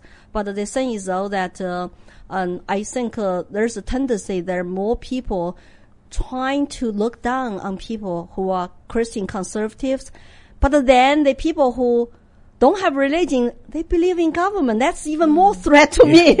It's another religion. That's another religion. That's more scary. All right, this one's important. We have Return of the Mac. He says, groundbreaking interview. Stream is shadow banned. Can't find by searching for it and not showing under your channel. Sad day for American rights. Also, many of you may have noticed the stream was cutting out for some reason. It was, yeah. We have we have a perfect connection. We have uh, our gigabit line is, is solidified. Our IT guys here, we've we've we've built up, and pr- everything's good. We have we've had the green light the whole time, but for some reason the stream has been dropping off. Very, Oh, very Is that because of me? I, I, It's never happened before. Yeah. We we've had instances where our internet flickers and we can see on our on our system the, the, the stream rate, the bit rate. And so there's been instances where it's like something was wrong. It turned out there was an electrical surge, a lightning strike, and it fried one of our network boxes or whatever. And so then we were trying to, so then we couldn't even use our backup internet. We have backup internet. So it's an automatic system. When one goes down, it switches over automatically and there's a bump. We can see that happen. This time, nothing on our end. I'm skeptical, as you are, that about uh, that it's that anyone that it's nefarious. I think I worked with Minds for so many years that it's usually 98 percent of the time a technical glitch. Well, I hope I hope it is technical because yeah. uh, you know otherwise that's even more stuff for us to worry about. Oh yeah. but we have this. LUA Coder says, Tim, there are a lot of Chinese communist sympathizers in the chat today. China actually sends people to American social media to sp- spread propaganda and pays them for it. They're called Wumaos, which means 50 cents. Is that, does, Yes, I got threatened by them to Wu Mao. Wu Mao is a 50 cents army. So every time when you become internet troll, go to say something in favor of the, you know, the Communist Party and attacking, you know, whoever, like me, for example, on my page, they get paid 50 cents. really? Yes, Google, it's 50, it's Wu Mao, it's a 50 cents army. I got threatened on my page. Don't you want to come home again? I, I once did a video about conflict with China and what China was doing and the U.S. potentially going to war and a bunch of Western seeming China, Chinese YouTubers, well, like they were, they were pro China YouTubers telling me I was wrong and making rebuttal videos and coming after me. I just ignore it. I, I don't care. People can say whatever they want, whatever. Team, they're paid Oh, yeah. influencers. Yep. We have to be careful how deeply the CCP infiltrated into America. Like my human rights and liberty activists in this country from China, somebody who actually was jailed in China before, they are they're trying to hurt him here. They burn his car oh, The, and the, burn his park like statue. the way I, the way I see it is, you know, we're all we're, we're running towards this end goal, and you've got people trying to distract you all the time. They're throwing things at you from the sidelines. I'm not going to stop and get into a, an argument with the guy who's uh, next to the marathon. Yeah. I'm running a marathon, man. I got I got If you places stop to be. the chat, you become an easier target. You got to keep moving. All right. Paul Bedard says Tim nailed it. Government and corporate, corporate executives love and envy the CCP model. The democratic process is an inconvenience for them. The will of the people is irrelevant because they don't respect citizens. They are beneath them. yes. Scott Ol, uh, Ol, uh, Sowski. Scott Olsowski says, I've been a regular viewer for over a year now and Lily is by far my favorite guest you've had on. Thank you for sharing your story, Mrs. Williams. Hopefully you can enlighten more Americans. Thank you. I will. I, I will until I die. Jason Van Kirk says, I'm glad I got to watch this one live. I'm sure YouTube is going to take this one down. I doubt see. The, the- all on- the stream has been dropping off, but we record them all and we, we put them up on a variety of platforms. So, mm-hmm. plus we're going to have a mm-hmm. members only segment. That's going to be at around 11 p.m. at timcast.com. So go check it out. Laurel says, Lily Tang Williams is on fire. I love this woman. So much fire. I'm from Sichuan. Too much spicy food. And you were born in the year of the dragon. You told me. yes, I'm dragon lady too. My husband always tell me, please go focus on liberty. Don't don't fight with me at home. I love it. what, what year were you born? Seventy nine. What, what does that make Ian? I don't know. It's every 12 years you have the. I should look you it know. I'm a yeah. tiger. It's the Chinese. Oh, uh, tiger. yeah. My dad is tiger. Yeah, tiger. What's it called? The Chinese birth. It's Chinese Chinese animal? zodiac. Chinese. Yeah. My husband is a a bull, a pig. Ah. So actually, awesome. according to Chinese zodiac, it's very funny. Dragon and the pig get along. we have been married for 31 years. I am the it. goat. Oh, Are you really? You're a That goat? is the greatest of all time. The G O H. I in the goat. love it. They do call me the goat. from time to Yeah. time. I like that. That's awesome. Fran Dre, uh, Dredger. Is that pronouncing it right? Dreger? I don't know. Lily, do you come to middle schools? yes, and sixth to eighth grade, if they're studying world history, the teachers can request me as their classroom like guest speaker. Cool. Lily for Liberty, my Facebook page. There you go. All right, let's see. Mach, uh, Machismo Joe, is that how you pronounce it? Machismo? Machismo? Machismo? It's time to start the 2A party, bridge the gap between the left and the right. Call it the Constitutional Party 2. Uh, 2A. Lily, it was great to hear most of your story. Something kept trying to interrupt the video. it's, yeah, it was, cutting out every so often. It was weird, and I'm I'm looking at it like we're, our internet's perfect. Everything's fine. Yeah. It's not on our end. I can see it. This one's worth a full, clear stream. We do have the recording. Maybe we can make sure people see that on the website or something. Oh, so you do have the Well, whole thing. yeah, we record it. It'll Yeah. it'll be on iTunes and Spotify and all that Yeah. stuff, and I think Whole Pandora too. Yeah. Pandora now. Dane Shell says Ian nailed it. Most of the rhetoric is based on feeling. Feelings only run one layer deep. If you go deeper, you run into logic. Mm. That's right. People getting That's why our brain is. It's a human beings should have logic and reason. and your your stomach. There's a lot of neurons in your stomach. It the, the food you eat can really change your mood and the way you feel. Yeah. But we are human beings, so we have all of that. You know, we do have emotions and feelings too, you know. That's why we got to, you know, calmly talk to each other. Respect each other. Yes. Here's a good one. FOMO says super chat just for having this amazing woman on. If 20% of quote our side had half of this woman's enthusiasm, there'd be no struggle. God bless you. Oh, thank you. I'm, that's what I'm saying. If people 100%. were, were animated, it just, there wouldn't be a question. All right. wow, you see. have a awesome supporters. Great audience now. So I can't read uh, uh, Chinese characters, so I can't No. read this. A Chinese character? Yeah, I can't read the Chinese characters. uh, from Caraface, I see your super chat, but I can't read. I, I don't even know how to pronounce it. it just looks like you know. I don't know where Chinese to begin. characters. Sorry. I have I have a, a YouTube Chinese channel, Mandarin. What's the channel? and it's uh, actually called uh, um, 华人参议 Voice of Chinese Americans. So I'm trying to get the Chinese to be um, kind of paying attention what's going on in their new country and get involved locally because we have to focus on what's going on here now. Otherwise, it's kind of dangerous. We, we all have no home to go because, you know, if we lose America, no place to go. This is a really great super chat. Cletus Curtis says, "I know it's a good guest when I'm fighting tears while holding my 300 blackout. Is that a weapon? It's a gun." Yes. oh my goodness. wow. Inspirational. It's truly American. That's that's the, Well, the because message I, of liberty. I, I got, you know, I got a little emotional myself and, and I cannot help it. People said, you're so passionate, your passion is contagious. Well, because, uh, you know, my memory coming back to me, I, I cannot help it to be passionate, you know? Well, I guess we need more passion in this country, right? Yes. Yeah. Slensder says, "Best best guest yet. Thanks for finding Dave Smith, his Secretary of State." Yeah. Well, that's Great. that'll be on on Dave, and uh, you know, but uh, absolutely, get some more libertarians in the house. He's funny, you know? Dave, is oh, he's fantastic. Yeah, I we've had him a couple before. times. Yeah, yeah. Yeah. Uh, I, I thought the Libertarian Party was a joke until I saw what he was doing and what he was talking about. And he's, him and the, the Mises Caucus and, you know, I think there's a, a bunch of good people coming in and they're, they're reinvigorating it. Or Yeah. invigorating it in the first place, I guess. Mm, yeah. Some of my friends. Gary Johnson's cool, but I mean, like, he was mm. really low energy. Yikes. You know? He, he was not too bad the first time running. The second time, I don't know what happened. it seemed like he got disillusioned and thought, well, it's there's no, I have no chance. This this big, I can't stop the big machine. I'm I, there. I'm going to get one percent. This is nuts. So he just he just started acting like a clown. Like he just mm. started having fun. You know, that's what it seemed like. All right, this is a good one. BlackRock Beacon says, I want this woman to go berate both Congress and Senate on behalf of free people everywhere. She is my spirit animal. Tim, keep bringing on people who have survived communism. Thank you. More need to hear these stories. Mm-hmm. Absolutely. Yes. All right, let's see. Thank you, thank you. Wow, very encouraging. Cameron Terry says, Hey Tim, big fan, but I'd like to ask for a little bit of elaboration. When it comes to the private mandate of something like a vaccination, what happens to the concept of your, your rights end where mine begin? Especially as variable and important as meds. So, uh, I think there's gotta be medical exemptions. I have to think that, they, I think they have to be, uh, um, leaning towards lax in that you have to give the, the, the benefit of the doubt to the, the employee, not the employer. However, it's also based on the size of the business. These are really complicated things. You especially, I especially start learning about this as I'm like building a business. Uh, business size matters.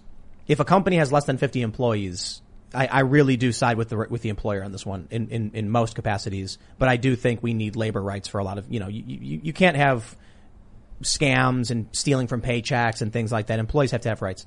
In terms of like a vaccine or a job requirement, small businesses I think should have the discretion to run their businesses for the most part as they see fit.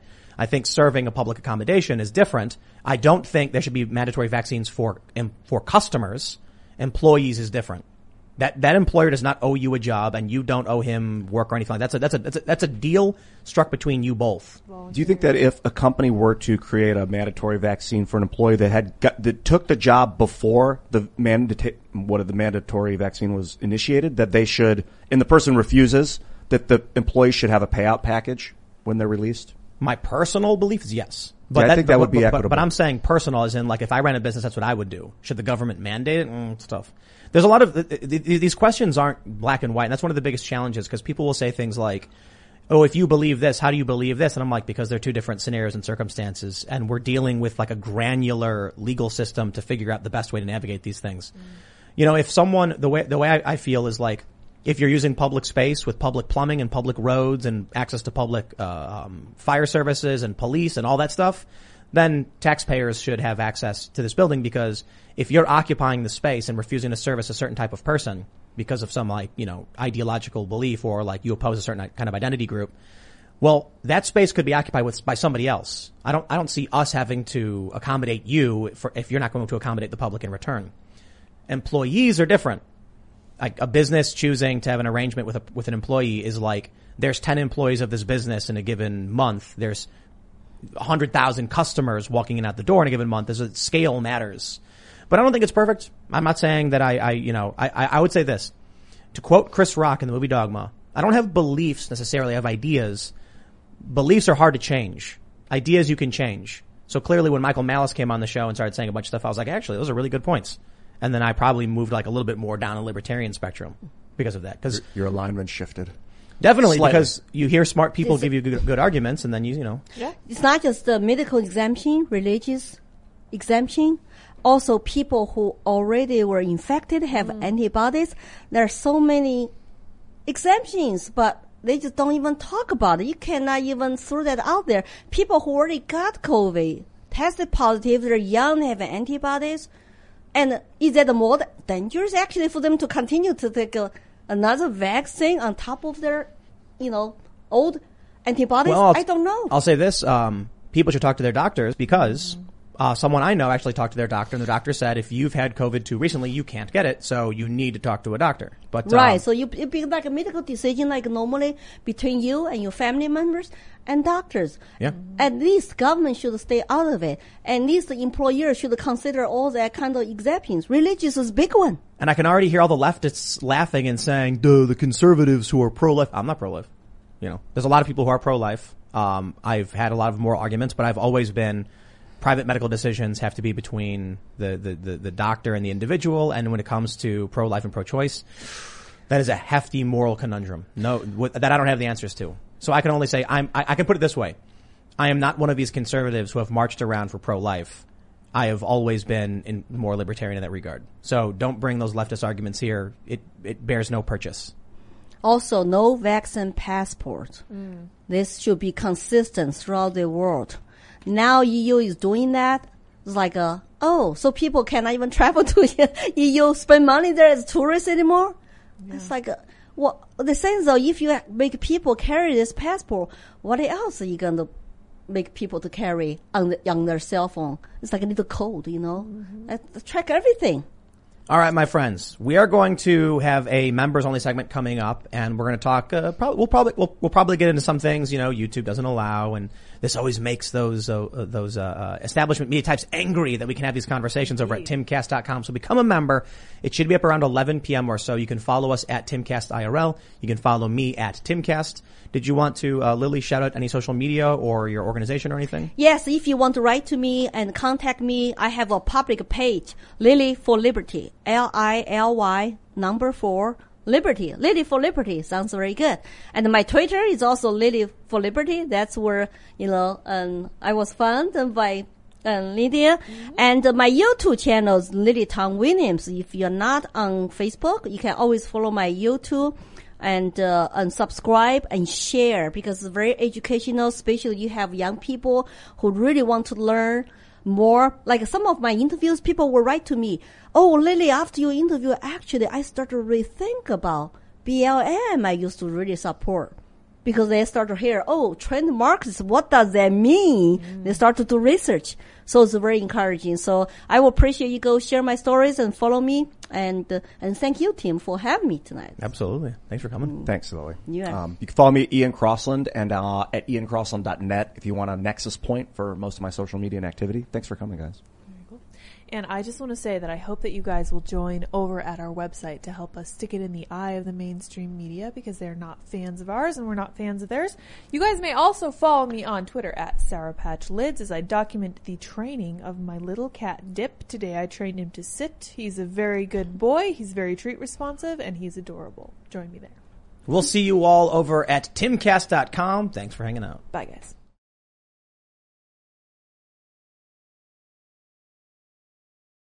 With Lucky Land slots, you can get lucky just about anywhere. Dearly beloved, we are gathered here today to. Has anyone seen the bride and groom?